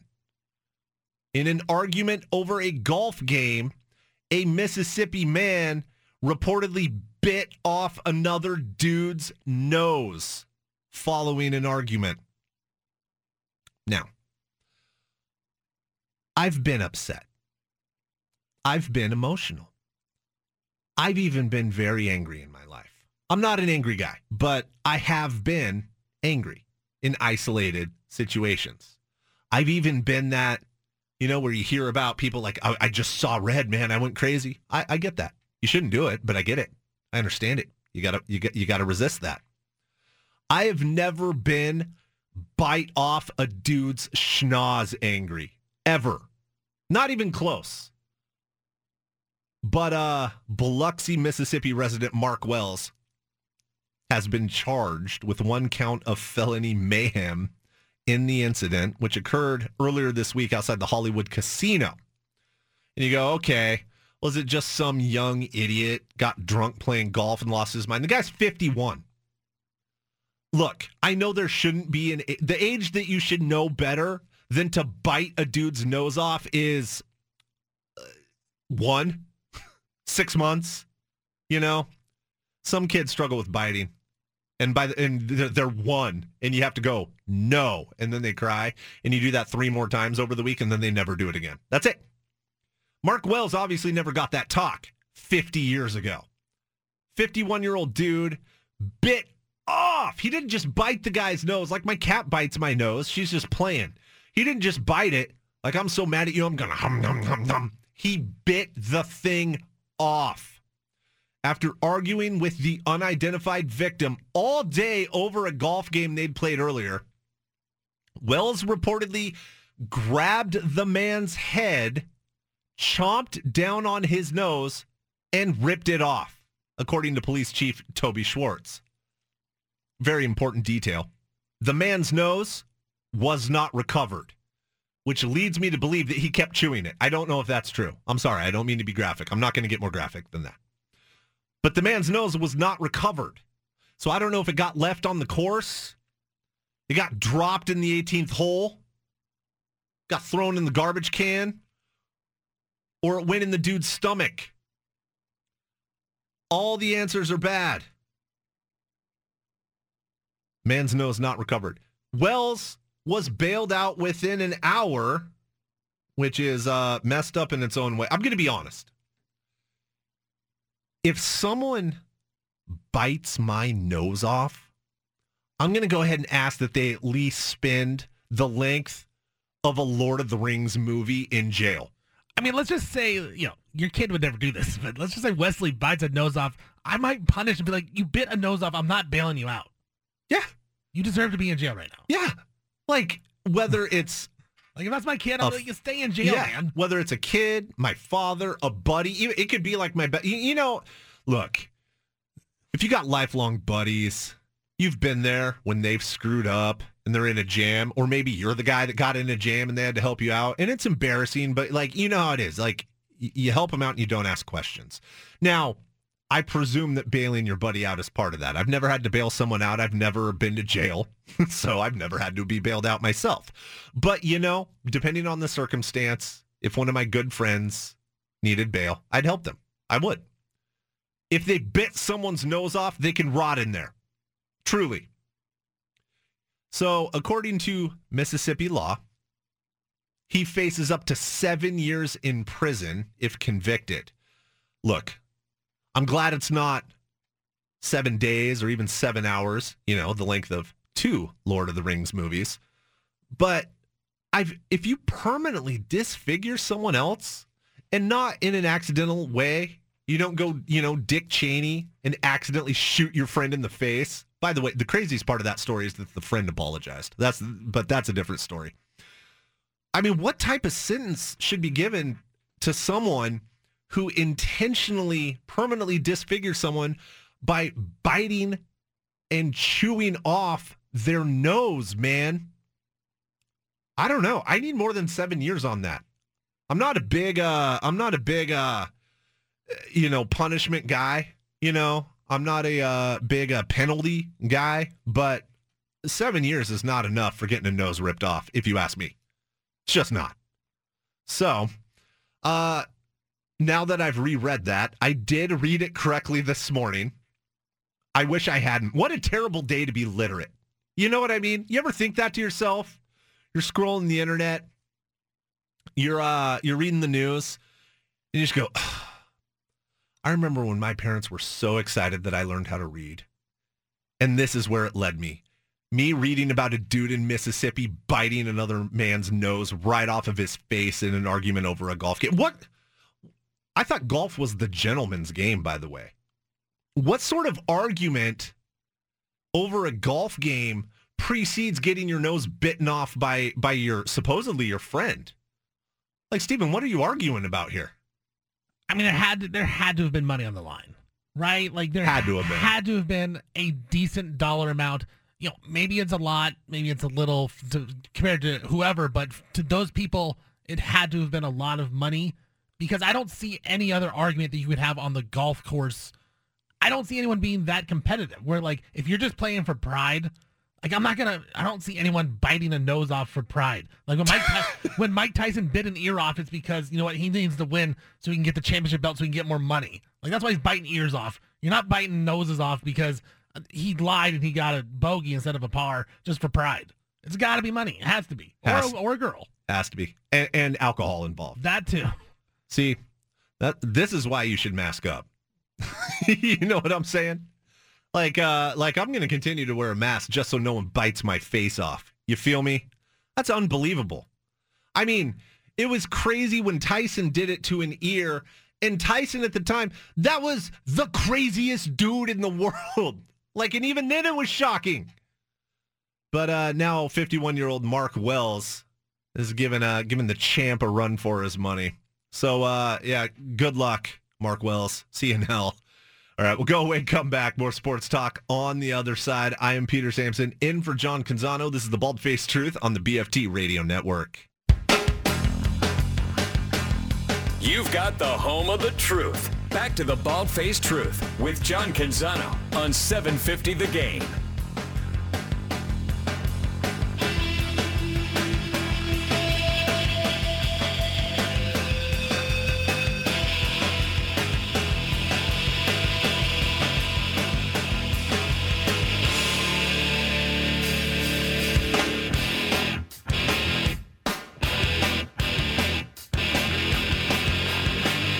Back in. Peter Sampson and for Canzano.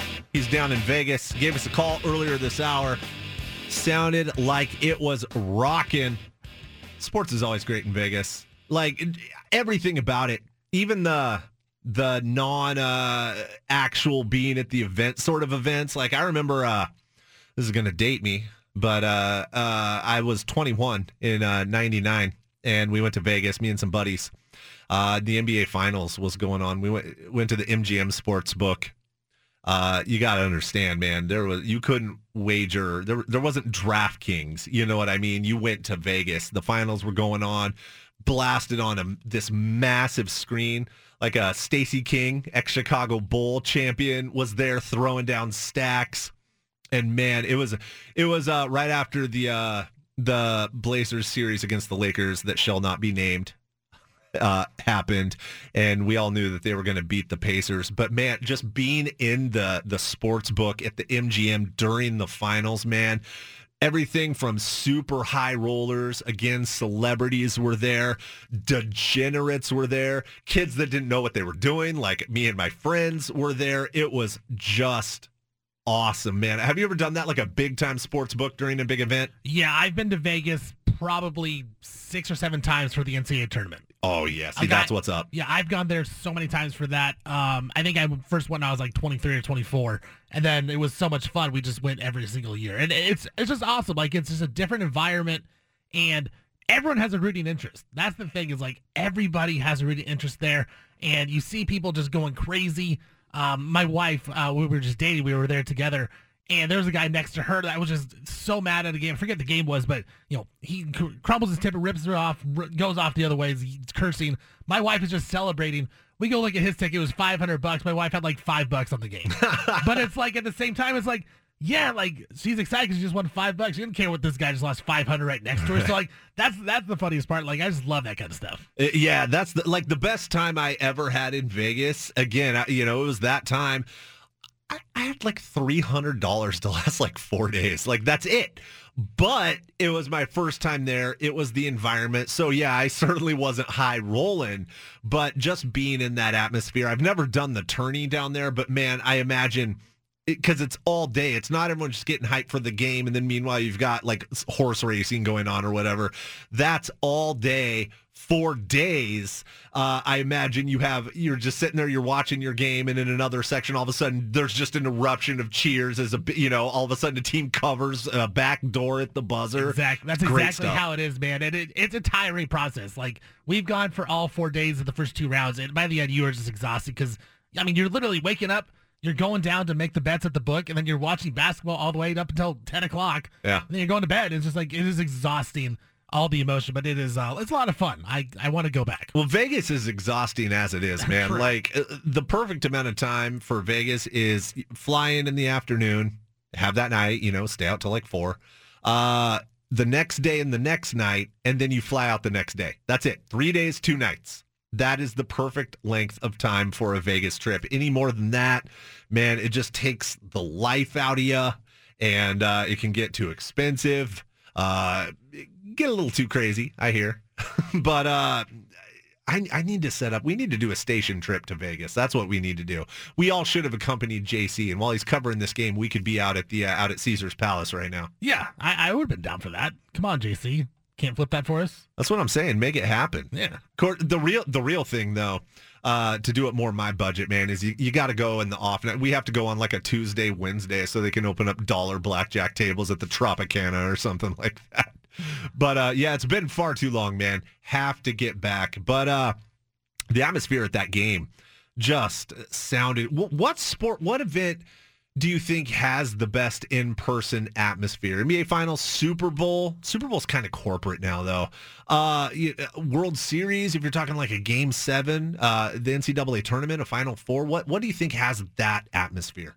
It it might be it might be like a NFL Conference Championship game, yeah, or a World Series Game Seven. I think you're right on that. I think baseball the way the atmosphere in the stadium for baseball game seven, I think I think that's gonna take that would be my answer. Game seven NBA or I mean MLB, sorry. Yeah, that that's actually what I think it is too. Uh, because look, anyone that thinks baseball is boring, I'm not gonna tell you you're wrong, man.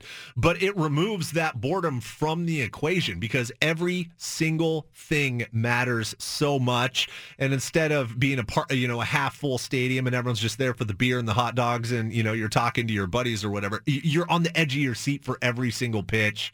It's uh, it's just great. I, I mean, and you would say the Super Bowl, but again, I mean, it's so expensive. Everything's corporate. You know, it's just it, it's also sterile and controlled. So I think you might be right. A conference championship, you know, NFC conference championship game, something like that might be the way to go in football. I mean, what do you think of a NBA playoff, NBA Finals game? And we we don't know about an NBA Finals game here in Portland, but I mean, I've been to a couple playoff games, and the atmospheres are unbelievable. I can Yeah. only imagine, especially a place like Portland, if they are ever to get an NBA Finals, it would it would be right up there because it wouldn't just be like the corporate rich folks going, like the fans, like all the crazy fans would be going to those games. Yeah, I'll be honest. Uh, the year that Dame sent OKC home, and then they beat uh, Denver in that epic seven game series. I'm going to be honest.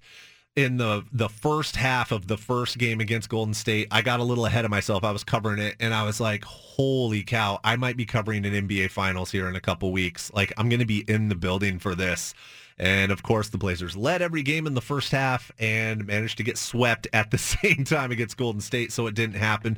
But being in the building for those, like, it was unfreaking believable. And I think, like, a game seven of the NBA Finals, like here in Portland, I mean, it's been so long, you know, and if they won, like people would be crying in the aisles and stuff. But even outside of that, just going somewhere else and just watching like a like a Miami Denver NBA Finals game seven would just be such an intense experience. It'd be so great. I still think baseball might have a little bit of an edge to it just because I think the NBA is a little bit more exciting throughout the season than baseball is, even though I love baseball. So I think MLB fans, it's there's a little pent up energy that they need to let out. But man, it would be dope. Well, and baseball's so regional too. Like I think Mm-hmm, you know the national appeal for the NBA or the NFL would be great, but like the people in that area for those baseball teams, they love the, that team. They follow them 162 games a year. So I think that's where, like you said, it's the pent up aggression that they get from watching this team blow leads or you know whatever for 162 games, and now it might be accumulated with a World Series championship. So they go that much more just insane. Yeah, it would be great. It'd be great. I, I would. I've never been to a World Series. I've never been to a a, uh, a a true championship game in any of the big sports. I've definitely been to playoff games here in Portland. I've been to a million playoff games, uh, but never an MLB playoff game. I'll tell you though, uh, when the Mariners were on their run earlier this year, I went up to watch the Braves, and uh, whew, you talk about an atmosphere where uh, they were uh, in the final game of that homestand against Atlanta. They were up seven to two. Atlanta scored six in the top of the ninth to take the lead,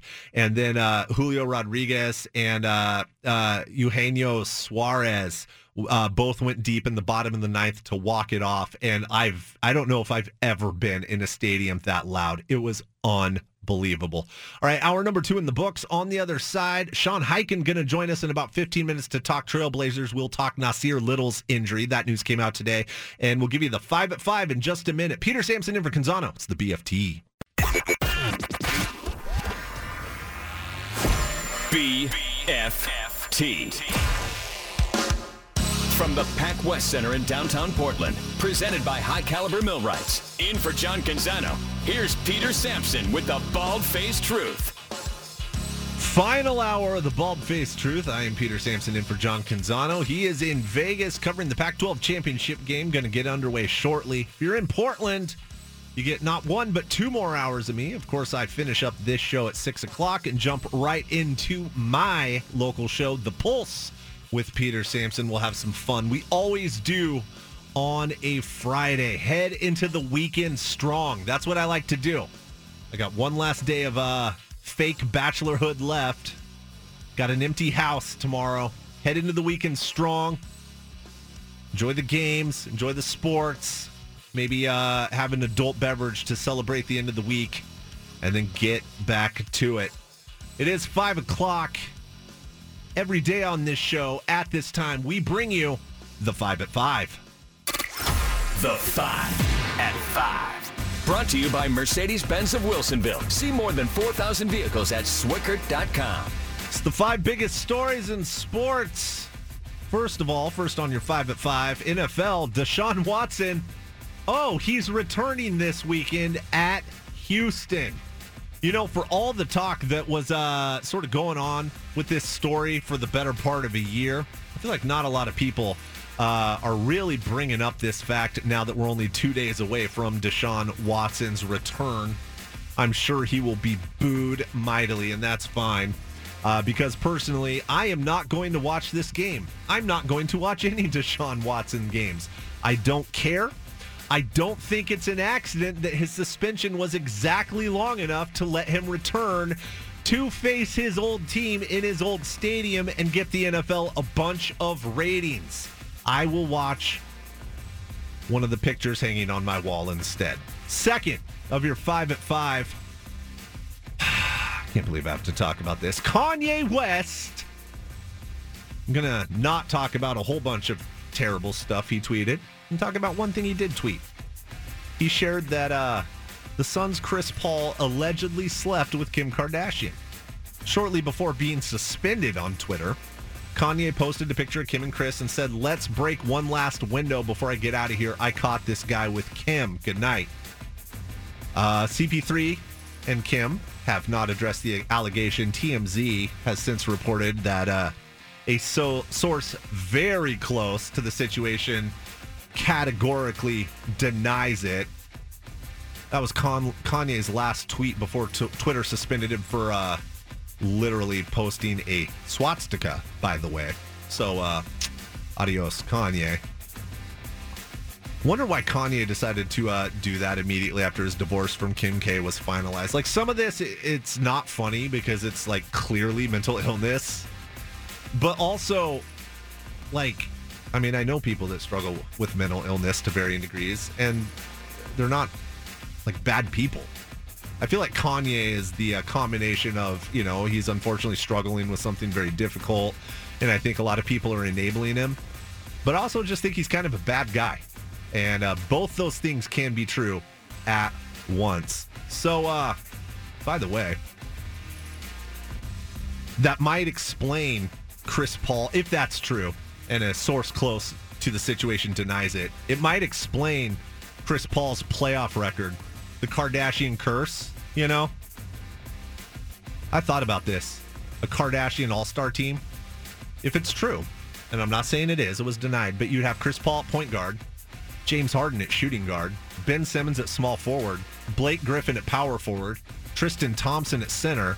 You have a bench of Devin Booker, Kris Humphries, Lamar Odom, Rashad McCants, and Jordan Clarkson. Steven, how many games is that team winning? They're a playoff team. That's a playoff team. I mean, Devin Booker, Liam, you know, Ben Simmons. That's James Harden, Chris James Paul, Harden. Yeah, that's a that's a forty. Jordan Clarkson off the bench. It's a 47, 48 win team. Ah, I think it might be more. Yeah, but yeah, It's a six, five six seed. Yeah, I think it's a five seed. Yeah. yeah, the, the all Kardashian team right there. There you go. That is the second of your five at five. Third, I did want to talk about this. Uh, Baseball Hall of Famer, two time Cy Young Award winner Gaylord Perry passed away yesterday at the age of 84. He was the master of the spitball, even wrote a book about using the pitch. He died at his home in Gaffney uh, of natural causes. And he made history. He was the first player to win the Cy Young Award in both leagues. He won with Cleveland in 1972, San Diego in 1978. Just after turning 40, he went 24 and 16 in his debut season with Cleveland after 10 years with the Giants. He was 21 and 6 his first season with the Padres in 78. That was his fifth and final 20 win season. And he pitched for eight different teams from 1962 to 83. He was a five time All Star, made the Hall of Fame in 91, won 314 games, struck out 3,500 and used a pitching style where he doctored baseballs or at least made batters believe he was doctoring them. I remember him. Uh, I remember seeing clips of him when I was a kid, and he would do a whole bunch of stuff. He would touch under his hat and his neck and all that. And a lot of times he wouldn't even be doctoring the baseball, but he would get in the batter's head. And then other times he was absolutely doctoring the baseball. And he even released in 1974, while he was still pitching, an autobiography titled Me and the Spitter. And he wrote that when he started in 1962, he was the 11th man on an 11 man pitching staff for the Giants. He needed an edge, and he learned the spitball from San Francisco teammate Bob Shaw. Gaylord Perry, a legend. When I learned about him when I was a kid, I tried to learn the spitball. I couldn't figure it out. I did learn how to discreetly scuff the balls around the seam so I could get more break on my uh, 12-6 curve. I did not learn how to throw a spitter. I still don't know exactly how to throw a spitter. Fourth thing in our five at five, Portland Thorns FC head coach Rhian Wilkinson has resigned. That comes following the conclusion of an investigation into her conduct as coach and just weeks after she led the Thorns to its third NWSL championship in her first season. She told The Athletic she resigned following uh, the investigation, and while she was cleared of any misconduct, she felt she had lost the confidence of the team. She said she self reported texts between herself and a Thorns player expressing feelings for each other. She reported that to the Thorns. She insisted no inappropriate relationship occurred between her and the player. Following a three week investigation run jointly by the NWSL and the Players Association, she was found to have not violated any league or team policy. The player, Emily Menges, told The Athletic that she participated in the investigation and she wanted to be identified in order to avoid speculation. And how this came out, Thorns players communicated their concerns about Wilkinson and Menges to the team then the league, via a letter sent to the commissioner, Jessica Berman, on November 20th. The letter questioned the thoroughness of the investigation and potential retaliation had Wilkinson retained her role. So at that point, Wilkinson says, I've lost this team. They're concerned about retaliation. I'm stepping down. That's a uh, that's a wild story, honestly. I sort of ran through the details there. That that's actually a very wild story. A lot more details than what came in the press release to my inbox this morning. I'll say that. And uh, so, very eventful two days for the Thorns. Obviously, the news yesterday: Merritt Paulson is selling the team, and uh, then today, head coach Rhian Wilkinson uh, is leaving. And self-reported text between herself and one of her players expressing feelings for each other. Final thing here, five at five. We mentioned it earlier in the show. Evoca TV, the newest and cheapest way to watch the Trailblazers broadcast, has warned that it might shut down at the end of this month due to a lack of funding. Evoca, similar to any number of streaming services, but it requires an antenna and a dedicated box to receive the broadcast packages.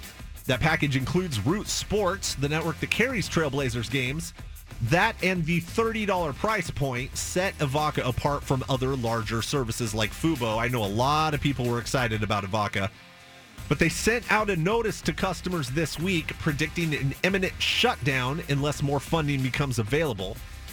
Evoca wrote in a note to customers This is a difficult economy for a company like ours to raise the funding we need to grow. Should we be unable to raise more capital, we're sad to say Evoca TV will discontinue operations and programming on December 31st, 2022.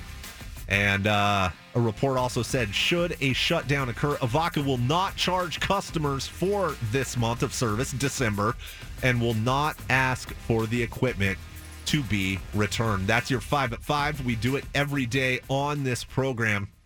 Some wild stories in there. I mean, there are days where the Evoca thing would be the biggest story in that. But uh, uh, Chris Paul, Kim Kardashian, I don't want to spend too much time on that. Deshaun Watson's returning this weekend. Uh, feels like that's gone to the back burner. And this uh, this Thorns uh, situation is uh, that's interesting. That's not one that I ever anticipated seeing. Yeah, no doubt. You know, the Deshaun Watson thing, I think for, if you're the Browns, this is exactly what you thought would happen people would talk about it. And Then when he comes back, it's all about the football stuff, which is very sad. And I hope they don't. I hope they continue talking about what the bad things he did uh, continue going on. And yeah, the Thorn situation has been just so insane. I mean, yesterday with the news, uh, Merritt Paulson saying he's going to sell the team.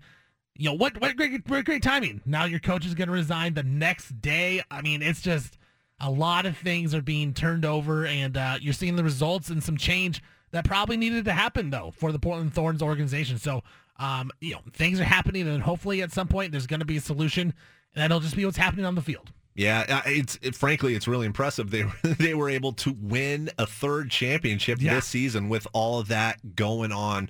Hopefully, next year is a better year for everyone involved in that organization. Really quickly, I'm going to add a sixth thing to the five at five. Breaking news Jacob DeGrom signed a five year, $185 million contract with the Texas Rangers. Wow. Jacob DeGrom going to Texas, going to be playing in Arlington. I know the Mets desperately wanted him back. I know the Padres were chasing. My Braves were chasing. I would love to have Jacob DeGrom in that rotation. When he's able to pitch, he's as good as it gets. He finished with a like a 3.05 ERA this year, which is horrible for him. But through his first uh, half of the season, which was only like 11 or 12 starts, yeah, he looked unhittable. You know, 1.4, 1.5 ERA he still has electric stuff, but can he stay healthy? Well, the Rangers are willing to bet about $37.5 million per year that Jacob DeGrom can stay healthy. I mean, even if he does, that's more than a million dollars a start. If uh, he uh, plays like he has the last couple seasons, they're going to be paying about two million dollars a start for Jake Degrom's services. Yeah, I mean they uh, they got the new stadium. They went out. They bought Marcus Semien, yeah. Corey Seager. So the Rangers not afraid to spend money. That is one thing for sure. And I think with Jacob DeGrom, you know, like you said, as long as he stays healthy, he's the best pitcher in the Major League Baseball. He is. He really is. So uh, I think you know it's a lot of money, and there are some injury concerns. But if you're the Rangers, you look at that division. The Mariners aren't going to go anywhere. The Astros aren't going to go anywhere. You got to make some moves to try to compete with those two teams. Yeah, so uh, MLB hot stove starting to heat up here on December 2nd. And of course, the fifth thing at the 5 at 5. Vaca TV sounds like it's going away. So if you use that to watch Trailblazers games, you're going to need to find a new method.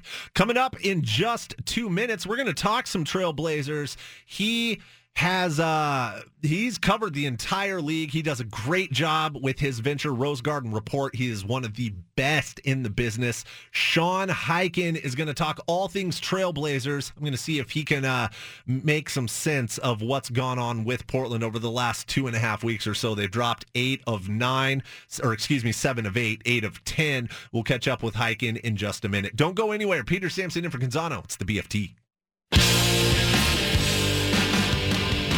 To the Bald Faced Truth with John Canzano on 750 The Game.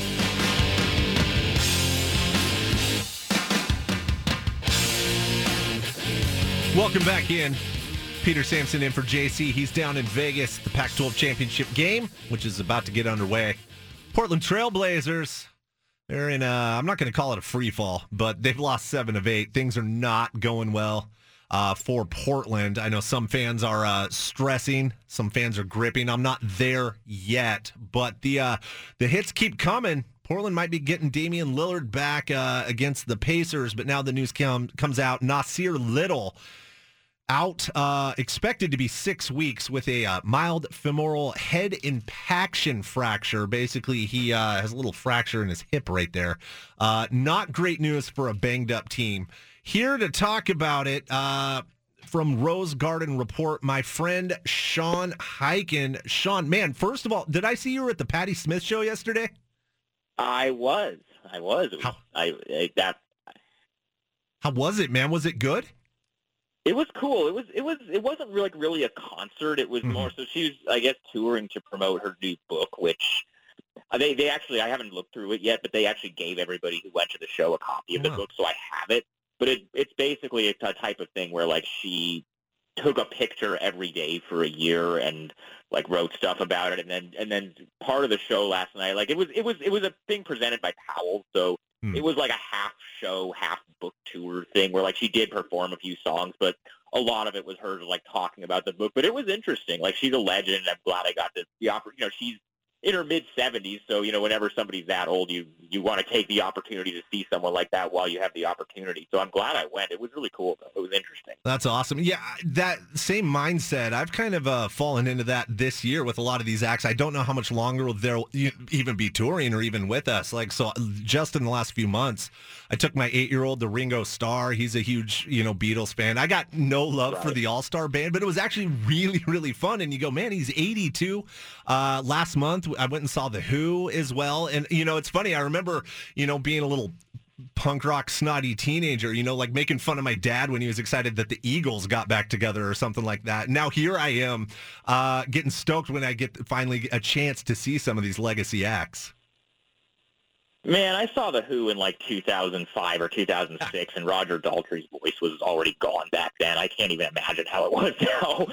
I'll, I'll tell you. So it he looks like a grandpa, like in Boca Raton, in like a white sweatsuit, and it wasn't right. great. But then it, won't get fooled again, man. The uh, they they hold the break for a long time, and he chugs a bunch of water and stands there for thirty seconds.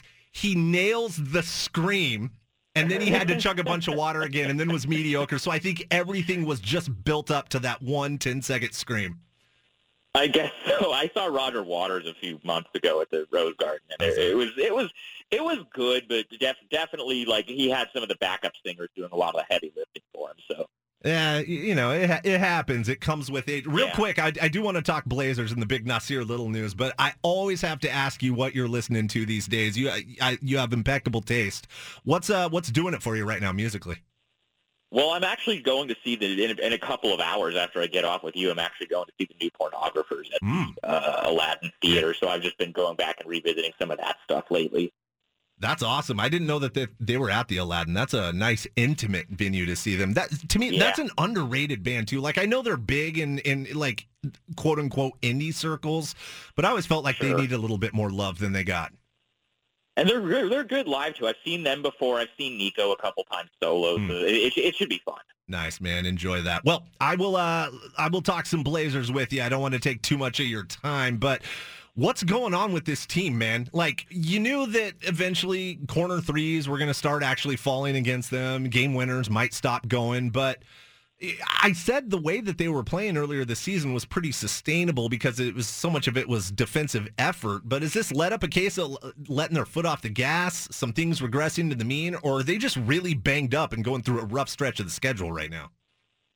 I don't think it's an effort thing at all with them. I, I think, and I think part of that is because over the summer when they were uh, revamping the roster, there was a lot of self-selecting for the types of guys that you don't have to worry about the effort with. I just they're they're I mean any 82 game season. The only team I can think of that never went through any kind of a rough patch during an 82 game season was the Warriors the years they won 73 games, or like maybe a couple of the years after that when they had Kevin Durant, the team just was like dominant from the start. Every other team in the NBA, good teams, bad teams, mediocre teams, whatever the case may be, even like some of those LeBron Miami teams went through stretches where you know they didn't look good for a couple weeks, and you know the Blazers are incredible, as you said, they're incredibly banged up right now.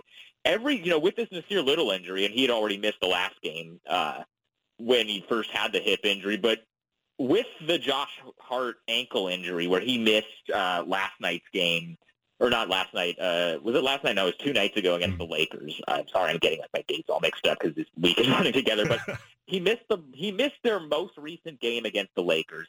He was the only one of the rotation players at this point in the season that hadn't missed at least one game up to that point. Nurkic has missed a couple of games. Dame obviously has been in and out with the calf thing. Anfernee Simons missed a couple of games with uh, a foot thing early on in the road trip. Jerami Grant missed a game. Nurk has missed a couple of games. Drew Eubanks missed a game on the road on, on, on that last road trip. Like pretty much everybody, Justice Winslow, like everybody who has like gotten real minutes for the Blazers this season has missed at least one or two games, if not more, at one point or another. Which you know, I don't want to sit here and say, oh, you know, the Blazers should just you know use all that as an excuse for how they're playing, but you know, because every team is going to go through that stuff during you know, over the course, like I said, of an 82 game season, but they have had a lot of guys out of the lineup and a lot of key guys at a lot of different times. Yeah, see, that's where I look at it. I mean, they're still 500. They had one of the toughest schedules so far in the NBA, and they had no Damian Lillard for half of it. Uh, at what point would you start to worry? I know a lot of Blazer fans are gripping a little bit, and I think it's just because of the whiplash, right? You're not looking at the overall season so far through 22 games. You're saying, well, we've lost eight of 10. But I mean, I'm personally not going to be worried unless there's uh, more you know, major injury news, or you look at this December schedule, which on paper doesn't look too difficult, and maybe you continue to uh, lose more games than you should. At what point do you start to worry? What I've said since August, so the schedule came out in August, and that's when you kind of start to look at it and map out, okay, this is where you're going to check in on this, and this is where you want to, you know, you want to be at a certain point.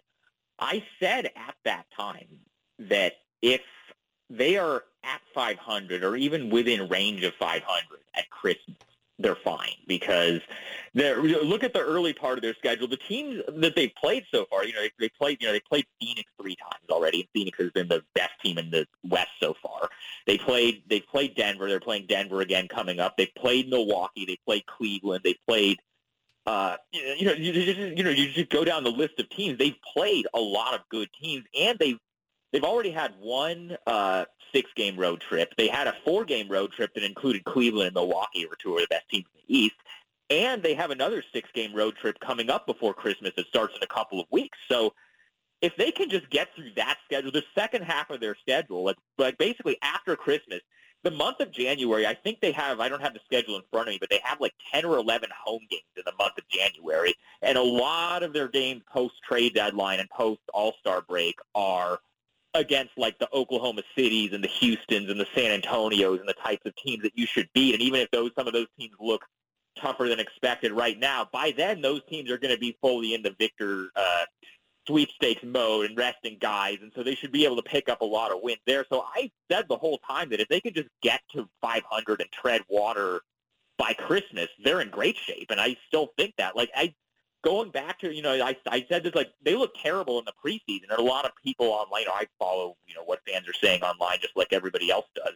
A lot of people are saying, oh, this team sucks. Like, they need to blow it up now. Like, this, this I, I said it after that preseason where they didn't look good that, you know, that wasn't indicative of anything. And I think, and I thought they'd be fine. And then they start off the season 10 and 4, and I was saying, you know, I think they're good, but I don't think this 10 and 4 start means suddenly they're a title contender. And now what? They've lost seven of the last eight. I still, my expectations for them are kind of still where they've been the whole time. I'm not, you know, like you said, barring some sort of, you know, if like, like, okay, like let's say Damian Lillard has like a real long-term injury, misses a lot of time. Mm-hmm. That obviously would change some things, but you know, barring any of these guys having a real long-term injury that's really going to keep them out an extended amount of time, I'm they're they're right where I thought they'd be. They're right where I expected them to be, and their schedule is only going to get easier from here. So I think overall, they're, you know, this last couple of weeks and you know the losing streak and all these injuries haven't been ideal, but overall, I think they could be in a lot worse shape considering the amount of injuries they've had and the type the types of teams they've played and the amount of road games they've had. Like I, I think they're fine. Sean Highkin, Rose Garden report. You mentioned the injury, so of course the news came out just what about an hour ago now. Nassir Little out six weeks with that hip injury. I mean, obviously we've already covered Blazers banged up. What does that do rotation wise? And obviously you feel bad for Nassir. You had an excellent. It ended up being a two parter uh, interview with uh, Nassir over the summer aside from just I root for the Trailblazers, therefore I root for Nassir. I'm rooting for him, man, because like I don't really want to call him injury prone. It's been so much unrelated stuff. It feels like it's just kind of a you know bad luck, the luck of the draw that it's happened. But you feel for this guy so much. He's worked so hard. So I mean, you've obviously spoken to him and you can sort of relate that he was he was coming. This was going to be his year you know he had said as much. And then what does this do rotation wise how do the blazers fill those minutes? Well you're absolutely right that he just keeps having these sort of unrelated setbacks with health stuff and a lot of just kind of freak stuff. And it sucks for him but you know and it, you you kind of you, you know just from the perspective that he has about this stuff remember he's about the right before the regular season started he signed a four-year, $28 million extension. And, uh, you know, the kind of the snap reaction to that was, wait, that's way below what his market value would probably be if he hit mm-hmm. restricted free agency. And we talked to him about it the day that it, it happened at practice. And this was kind of consistent with, you know, I've gotten to know him a little bit. Like you said, I did that interview with him over the summer, but like I've gotten to know him a little bit over the last, you know, six months or so. And it was consistent with his perspective where he was like, look, I want to be in Portland. I could probably make more money if I hit free agency, but you know, twenty-eight million dollars is a lot of money. I'm just going to take that when it's in front of me. And now, you know, you look at this. You, you know, but what if he hadn't signed that extension and said, "I'm going to bet on myself and make more money"? And then he has this injury that keeps him out six weeks. That probably hurts, you know, what he'd be have, you know, be able to get in free agency. So now, at least, like it sucks for him. And I, knowing him, I know, you know, how much this is hurting him and how much he wants to get back out there as soon as possible. But at least he already got paid and he got the long-term security and he doesn't have to worry about his contract situation in addition to worrying about rehabbing this injury. So there's that. That's the personal part of it for him. But as far as the rotational stuff, uh, there's, there's a couple things here. One, we don't know yet when Gary Payton II is going to come back. I think it will probably be in the next week or two. And if there's not, if he isn't back in the next week or two, then you can actually start to worry about it. But I think he'll be back soon, and that'll obviously help. And then the other guy to keep an eye on to me is Jabari Walker, who, hmm. you know, second round pick, standout of summer league, has looked really good when he's gotten out there because he's gotten in in a few of these games when different guys have been in and out, but he just hasn't been able to get a lot of minutes because it's hard for a rookie to be able to crack a rotation, and they just have so many guys at that position. But now I don't really see anybody else that is right in line to just step in and take those, you know, 10 to 15 minutes a night that Nassir was playing. So I could see this being a big opportunity for Jabari Walker. Yeah, I love that idea. I mean, Walker, he's one of those guys like you watch him and there's maybe not one specific thing that really jumps out at you, but every, he does everything pretty well. You can tell he just knows how to play the game. Like, wow, he's a pretty good passer for a big man. And oh, okay, that was a nice shot there. And defensively, well, you know, he doesn't have the quickest feet, but he knows how to use them. Uh, he's looked really good, but you're right. It's been just a, a matter of opportunity. Uh, so I love that. How's have you had a chance to talk with him? How, where's his head at? I know he's not playing that much. Does he understand? You know, it's just a matter of look, you got to earn your time. You're a rookie. I haven't talked to him recently, but I was really impressed with him at summer league. We, you know, I was out there in Vegas for the first few days of summer league, and we got to talk to him a lot. And you know, uh, most of you don't know this obviously, but his dad is Samaki Walker, who was a 10-year NBA veteran and, you know, was on a couple of those Shaq and Kobe Laker teams and played for the Mavericks for a while and was kind of a journeyman in the NBA. But, you know, he had a good, respectable 10-year career. And something Jabari Walker said that I thought was just an incredible amount of perspective and, you know, insight to have for a 19-year-old kid is that his dad taught him that when somebody says you're a role player, that's not an insult because that just means – you have other ways that you can impact the game from besides scoring and you can make a lot of money and stick in the league if you're willing to like work hard on defense and rebound and do all that kind of stuff even if you're never going to be a featured scorer. And so the fact that a 19 year old kid already kind of has that perspective and that self awareness about his career makes me think that he's you know he he knows what's going on he knew coming into this situation that you know he's not getting drafted to a team that's tanking and is just going to play their young guys and let them play through all these mistakes. You know, the Shaedon Sharpe thing is a little bit of a different thing, but uh, you know, somebody like Jabari Walker, like if he got drafted by like Houston or Oklahoma City, he would be probably starting right now or just getting a ton of opportunities. But on a team that's trying to make the playoffs, if you're a rookie, especially a second round pick, you're not going to crack the rotation right away. But you know, you have to be ready, you know, in case, you know, like something like this where, you know, this Nassir Little injury, he's going to probably have to play regular minutes now. And from what we've seen in the sporadic minutes that he has, I think he's at least ready to fill that spot, if not more. Yeah, you mentioned Shaedon Sharpe. Uh, looks like he's maybe hit, hit the uh, rookie wall a little bit, but man, every game he does something that makes you just sit up and go, "Whoa!" I mean, even even you know a missed dunk. There have been multiples of those. I mean, I try not to get as a Blazer fan, and at my heart, I am a fan of this team. I have to fight it sometimes, so I try not to get too hyped on uh, some of the young players. But man, he he's got so much potential. I mean, who, who do you who do you comp him with? Just looking at the raw ability. Well, the obvious ones are the one the one the ones that, that Chauncey Billups went with when he was asked about her, Brandon Roy and Vince Carter, which is pretty lofty. But you know what? I would tell you, and I would tell any other fan, go ahead, get excited about it. they, they haven't had a rookie like this that like people are this excited about since really since Dame, because even CJ didn't really play that yeah. much his rookie year, and he had the broken foot, and so it wasn't like he comes in right away and he ends up being as good as he is, you know, eh, right away his rookie season. So yeah, go ahead, get you know he's way for you know like you said he he has hit a little bit of a wall the last week or so, and we asked Chauncey about that on Tuesday, and he said that part of that is just that teams have him on the scouting report now, and he's not like coming out of nowhere and surprising people, and you know the you know players and coaches are knowing to look for him. And then he also just because he's a 19 year old kid who hasn't played, you know, high level competitive basketball in 18 months, he still has some defensive mistakes and some stuff that he has to learn. And that's contributed to some of the struggles. But I'll tell you this, he was way further along, you know, at the start of this season than I thought he was going to be because if you go back to that preseason, he looked awesome in the game against Maccabi, which is not an NBA team. And he looked awesome in the game against the Warriors G Leaguers when they weren't really playing any of their main guys. But the games that they played against actual, you know, NBA level opponents and competition when teams were playing all their guys, he looked like he was pretty lost out there. And so I thought that it was going to take like until now or until maybe like halfway through the season or the All-Star break or something like that for him to be able to be far along enough in his development that he would be able to actually be in the rotation every night. The fact that he's playing from night one, he's actually playing real minutes on a team that's trying to make the playoff.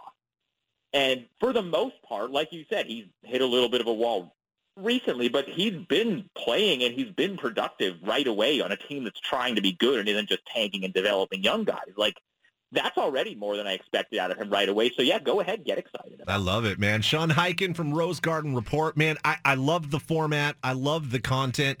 How's it been striking out on your own? Like, has anything surprised you in the pro? How long have you been doing it now? How many months has it been? Uh, about six months. About six it started months. at the week of the draft. Yeah. So, so just how has that process been? Is there anything that you didn't expect that you've sort of encountered, or uh, how's the whole process uh, been for you? It's been fun. It's a, been a little bit of a slow growth, and you know, it's it, I it needs to get to a different point as far as hmm. numbers. It's, it's pretty similar to what you're, you know, the guy you're filling in for, John Canzano, has been doing, and he and I have talked a lot during this whole process, and he's given me a lot of really good advice about it. But I, you know, I'm still kind of feeling it out. It's still feeling out like how much stuff do I put behind the paywall? How much stuff do I make available for free? The thing that if you want to just talk about like a, you know, maybe an administrative or technical thing that you didn't even think about, but and something that maybe I took for granted when I was working for like Bleacher Report or The Athletic or USA Today or whatever. Those are real companies, and those companies pay Getty and the AP for oh, yeah. license for all their photos, and so they can just use whatever photos they want. I don't have the rights to that stuff, so I have to just use like either photos that I took where like I just like I'm at a game and I take a picture of the court from my phone. It's not going to be very good quality, or I use like a screenshot of YouTube or a screenshot of like somebody's social media. So that part of it is a little bit annoying, but overall, like the thing that I've enjoyed about it, I think the most is that I don't really have to like. There have been times when there have been, you know, reports that have come out about like, oh, well, is Damian Lillard going to get traded here or here? And I know that it's not a real thing, but you know, at other outlets that I've worked for, because that's the kind of stuff that those outlets want and the stuff that they care about, I still have to write on, even though I know it's not a real thing. That kind of stuff, like I can just ignore that stuff if I want to now, if I don't think it's a real story. I love it. Sean Highkin, I look forward to getting your content delivered directly to my inbox, man. Keep it up. It's fantastic work. I'll let you go. Enjoy the show tonight. We'll catch up soon, my man. Yeah, good to talk to you, man. Anytime. Sean Highkin, one of the best in the biz, man. Give uh give Rose Garden Report a subscribe. I'll tell you, it's the best six bucks I spend a month. Sourced and I mean directly sourced Trailblazers reporting right to my inbox, and you just heard it from him. He doesn't have to do clickbait garbage because it, it draws eyeballs. He doesn't have to, well, here are three trades. If Damian Lillard decides to go, they, he doesn't have to do that. Instead, he sits down and does a two-part long-form interview with Nassir Little and talks about his contract. Instead, he's at every home game and covering it from press row. It's fantastic stuff. I've been I've been reading Highkin a long time, going back to his work covering the Bulls with the Athletic. I am glad he's here. I went long on that one. To go wait, come back on the other side. More sports talk ahead. It's the BFT. Back to the Bald Faced Truth with John Canzano on 750 The Game.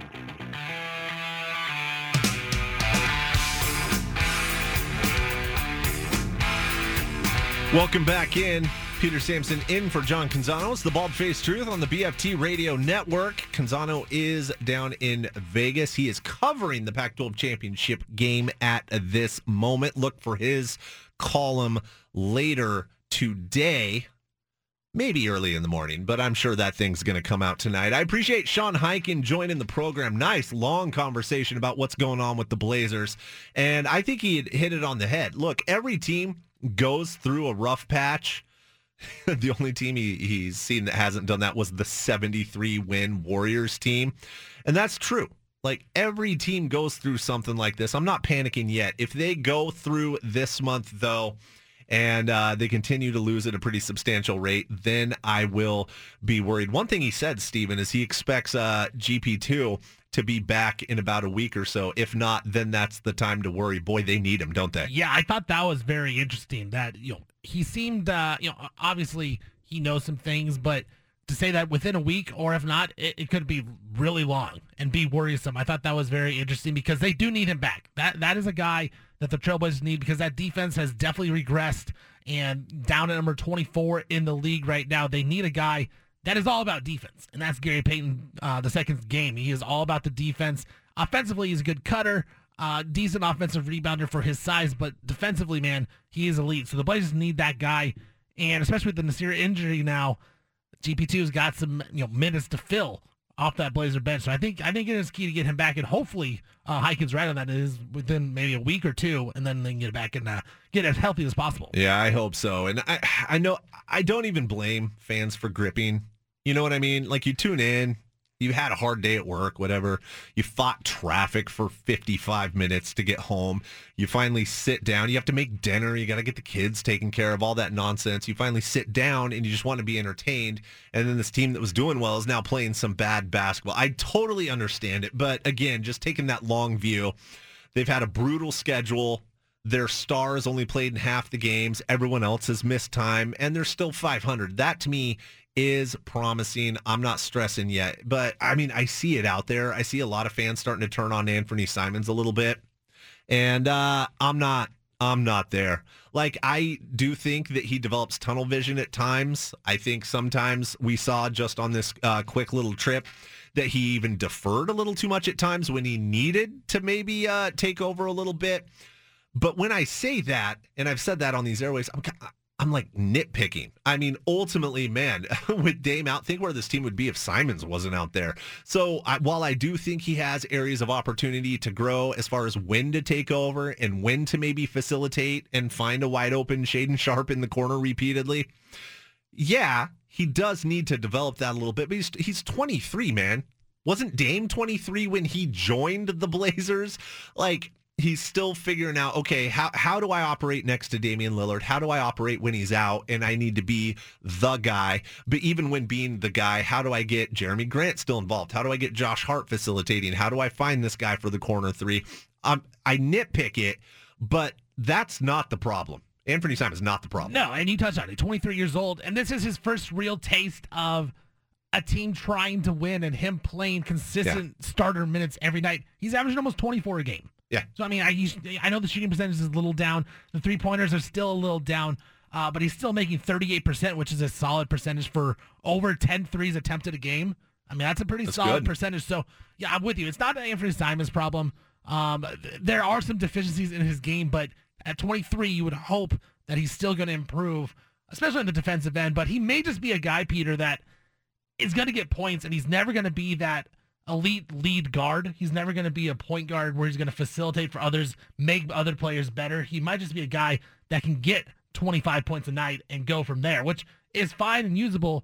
But I think I think a lot of Blazers fans want him to be, you know, a Damian Lillard light where he can get his other teammates involved. I just don't know if he's that player. Yeah, uh, uh, and what I say to a lot of fans, and again, I I have even said like, man, he gets tunnel vision sometimes, but in general, I'm good with the amount of shots he's taken. Like we're not just seeing one-on-one basketball. The Blazers right now have three 20-point per game scores. They've never had that if that holds the entire season. And frankly, I don't know if it will. Uh, because I think when Dame comes back, I think to a degree, Jerami Grant's scoring will probably dip down a little bit. When he joined the team, uh, I kept Sean way too long. Uh, I wanted to ask him two things because he covered the NBA as a whole before he started covering the Blazers he's seeing a good amount of Jerami Grant. Did he expect this out of Jerami Grant? Personally, I didn't. I expected this style of play, but on a few fewer shots. I was looking for maybe 16 points a game. Still might end up there uh, if they get healthy.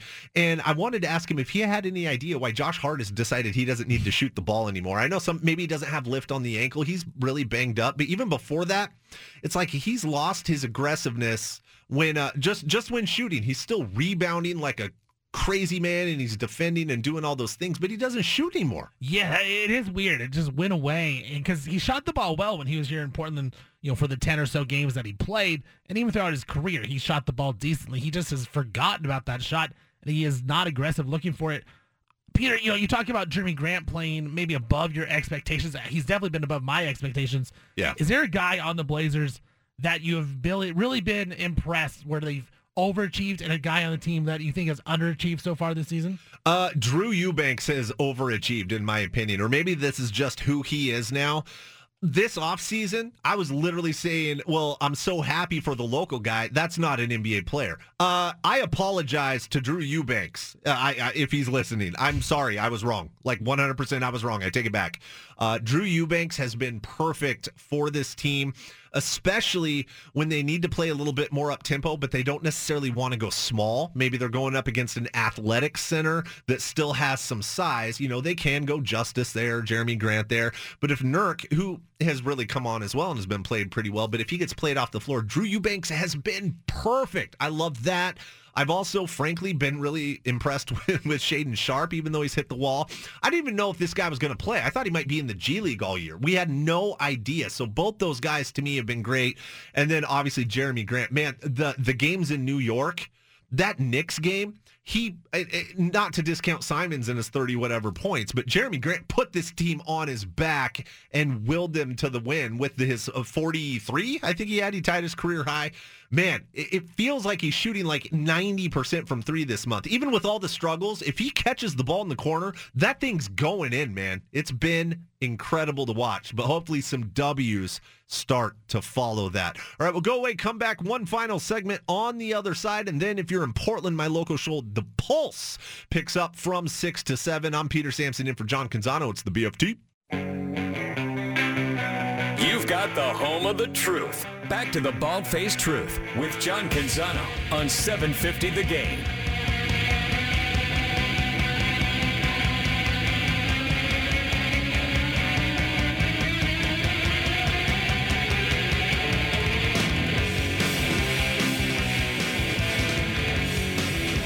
Final segment of the program. If you're in Portland, leave it here. You get another hour of me on the pulse from 6 to 7. If you're not in Portland, grab the podcast of that program. Grab the podcast of this program, and you can listen at your convenience, commercial free. Really quickly, I just saw this come across my desk. Uh, Blazers president Dewayne Hankins shared some loose plans of renovating Moda Center and with the uh, goal of hosting the uh, NBA All Star Game by 2030. He was on the Sports by Northwest podcast. And so he says the Blazers are committed to making a major renovation to the Moda Center in coming years that could make them a more attractive city to host the All-Star Game. Blazers, one of two teams to never host an All-Star Game. Of course, uh, smaller markets get passed up a lot. The NBA has rewarded Salt Lake City as the All Star Game host this season. It's the first time in like 30 years. Uh, next season, it'll take place in Indianapolis. So it does show that they are warming up to smaller cities, which makes sense. I mean, the NBA, it's so much of a more connected, you know, you can be a big time player in a small market. It doesn't matter as much. I mean, Damian Lillard's essentially the face of Adidas right now. And uh, that's here in Portland. I would love to see that happen. I would love to get an all-star game. The complaint used to be hotels. Uh, I sit here in downtown Portland on the sixth floor of the uh, beautiful Pac West Center in downtown Portland, and I look out my window and I see uh, multiple hotels. Not to mention all the ones that have been built around the convention center in the Lloyd District. There's space now. It's not the hotels. So I don't know exactly what renovations need to be made to Moda Center. I mean, by NBA standards, it is a little bit of an older arena, 95, I believe it opened. Uh, but it's still nice, but uh, anything they need to do to make that happen, it would be fantastic uh, for the team. It'd be fantastic for the the city, the state of Oregon as a whole. Of course, Portland just awarded the women's Final Four in a few years, uh, so it looks like maybe uh, some uh, you know associations are sort of open to allowing that to happen again. More to come on that. With that, I'm out of time in Portland. Leave it here. I'm hosting the Pulse from six to seven for Stephen Vaughn. I'm Peter Sampson. This has been the Bald Faced Truth on the BFT Radio Network.